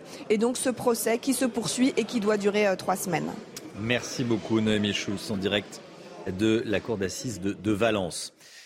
L'actualité aux États-Unis, inculpé pour avoir conservé des documents top secrets, Donald Trump dénonce un abus de pouvoir odieux. L'ancien président américain qui s'est exprimé cette nuit devant ses partisans réunis dans un de ses golfs dans le New Jersey. Il a accusé Joe Biden de corruption et d'être responsable d'une ingérence électorale. Toutes les explications de notre correspondante Elisabeth Guedel depuis Miami. Il s'agit d'une persécution politique digne d'une nation fasciste ou communiste. Ce jour restera infâme et Joe Biden restera jamais dans les mémoires comme étant non seulement le président le plus corrompu de l'histoire de notre pays, mais peut-être plus important encore, comme étant le président qui, avec une bande de voyous, de marginaux et de marxistes qui lui sont proches, a essayé de détruire la démocratie américaine. On va parler automobile, on va parler des ZFE, les zones à faible émission. Le Sénat rend ses conclusions aujourd'hui et ses préconisations sur cet épineux dossier. Ça sera cet après-midi. Pierre Chasseret, vous nous présentez ces préconisations et vous nous présentez ce rapport en exclusivité ce matin sur CNews. Dites-nous tout. Oui, il va falloir déminer ce dossier, cette bombe à retardement social. Et pour cela, Philippe Tabarot, euh, le rapporteur de la commission aménagement du territoire au Sénat, propose ces mesures. Déjà, des mesures pour accompagner la mise en place des ZFE. C'est le prêt à taux zéro pour tous les achats de véhicules neufs ou d'occasion de critère 1. C'est aussi la création d'un guichet unique qui permettra de connaître les aides qui vous sont personnalisées à l'achat d'un véhicule euh, plus récent. Alors, ça, c'est ce que vous euh, présentez. Il y a d'autres, euh, il y a d'autres mesures. Hein. Oui, l'autre mesure, ça va être euh, deux scénarios possibles qui vont permettre donc au, au, Sénat et au gouvernement derrière de trancher. Soit on assouplit le calendrier et on reporte la mise en place des ZFE à 2030, soit on instaure un principe dérogatoire avec une vignette remise en contrôle technique qui permettra de se substituer à votre vignette critère. Autrement dit, si vous entretenez bien votre voiture, eh bien, vous pourrez circuler. Dernière mise au point du Sénat, dernière proposition du Sénat, ne pas interdire les vignettes critère 2. Certaines grandes agglomérations comme Paris, Lyon ou Grenoble l'avaient annoncé. Ce sera, euh, ce sera, une des mesures qui sera annoncée tout à l'heure, cet après-midi, et proposée au gouvernement par donc Philippe Tabarot, sénateur LR. Merci beaucoup. Merci Pierre Chasseret. Il est 9h moins le quart. La santé, tout de suite, docteur Millot. Ce programme vous est proposé par Trontal, le vermifuge appétant en forme d'os. Docteur Brigitte Mignot avec nous. Bonjour Brigitte. Bonjour. Avec la multiplication des phénomènes météo extrêmes et avec les orages qui sévissent dans le sud depuis plusieurs jours, on a plus de risques de foudre.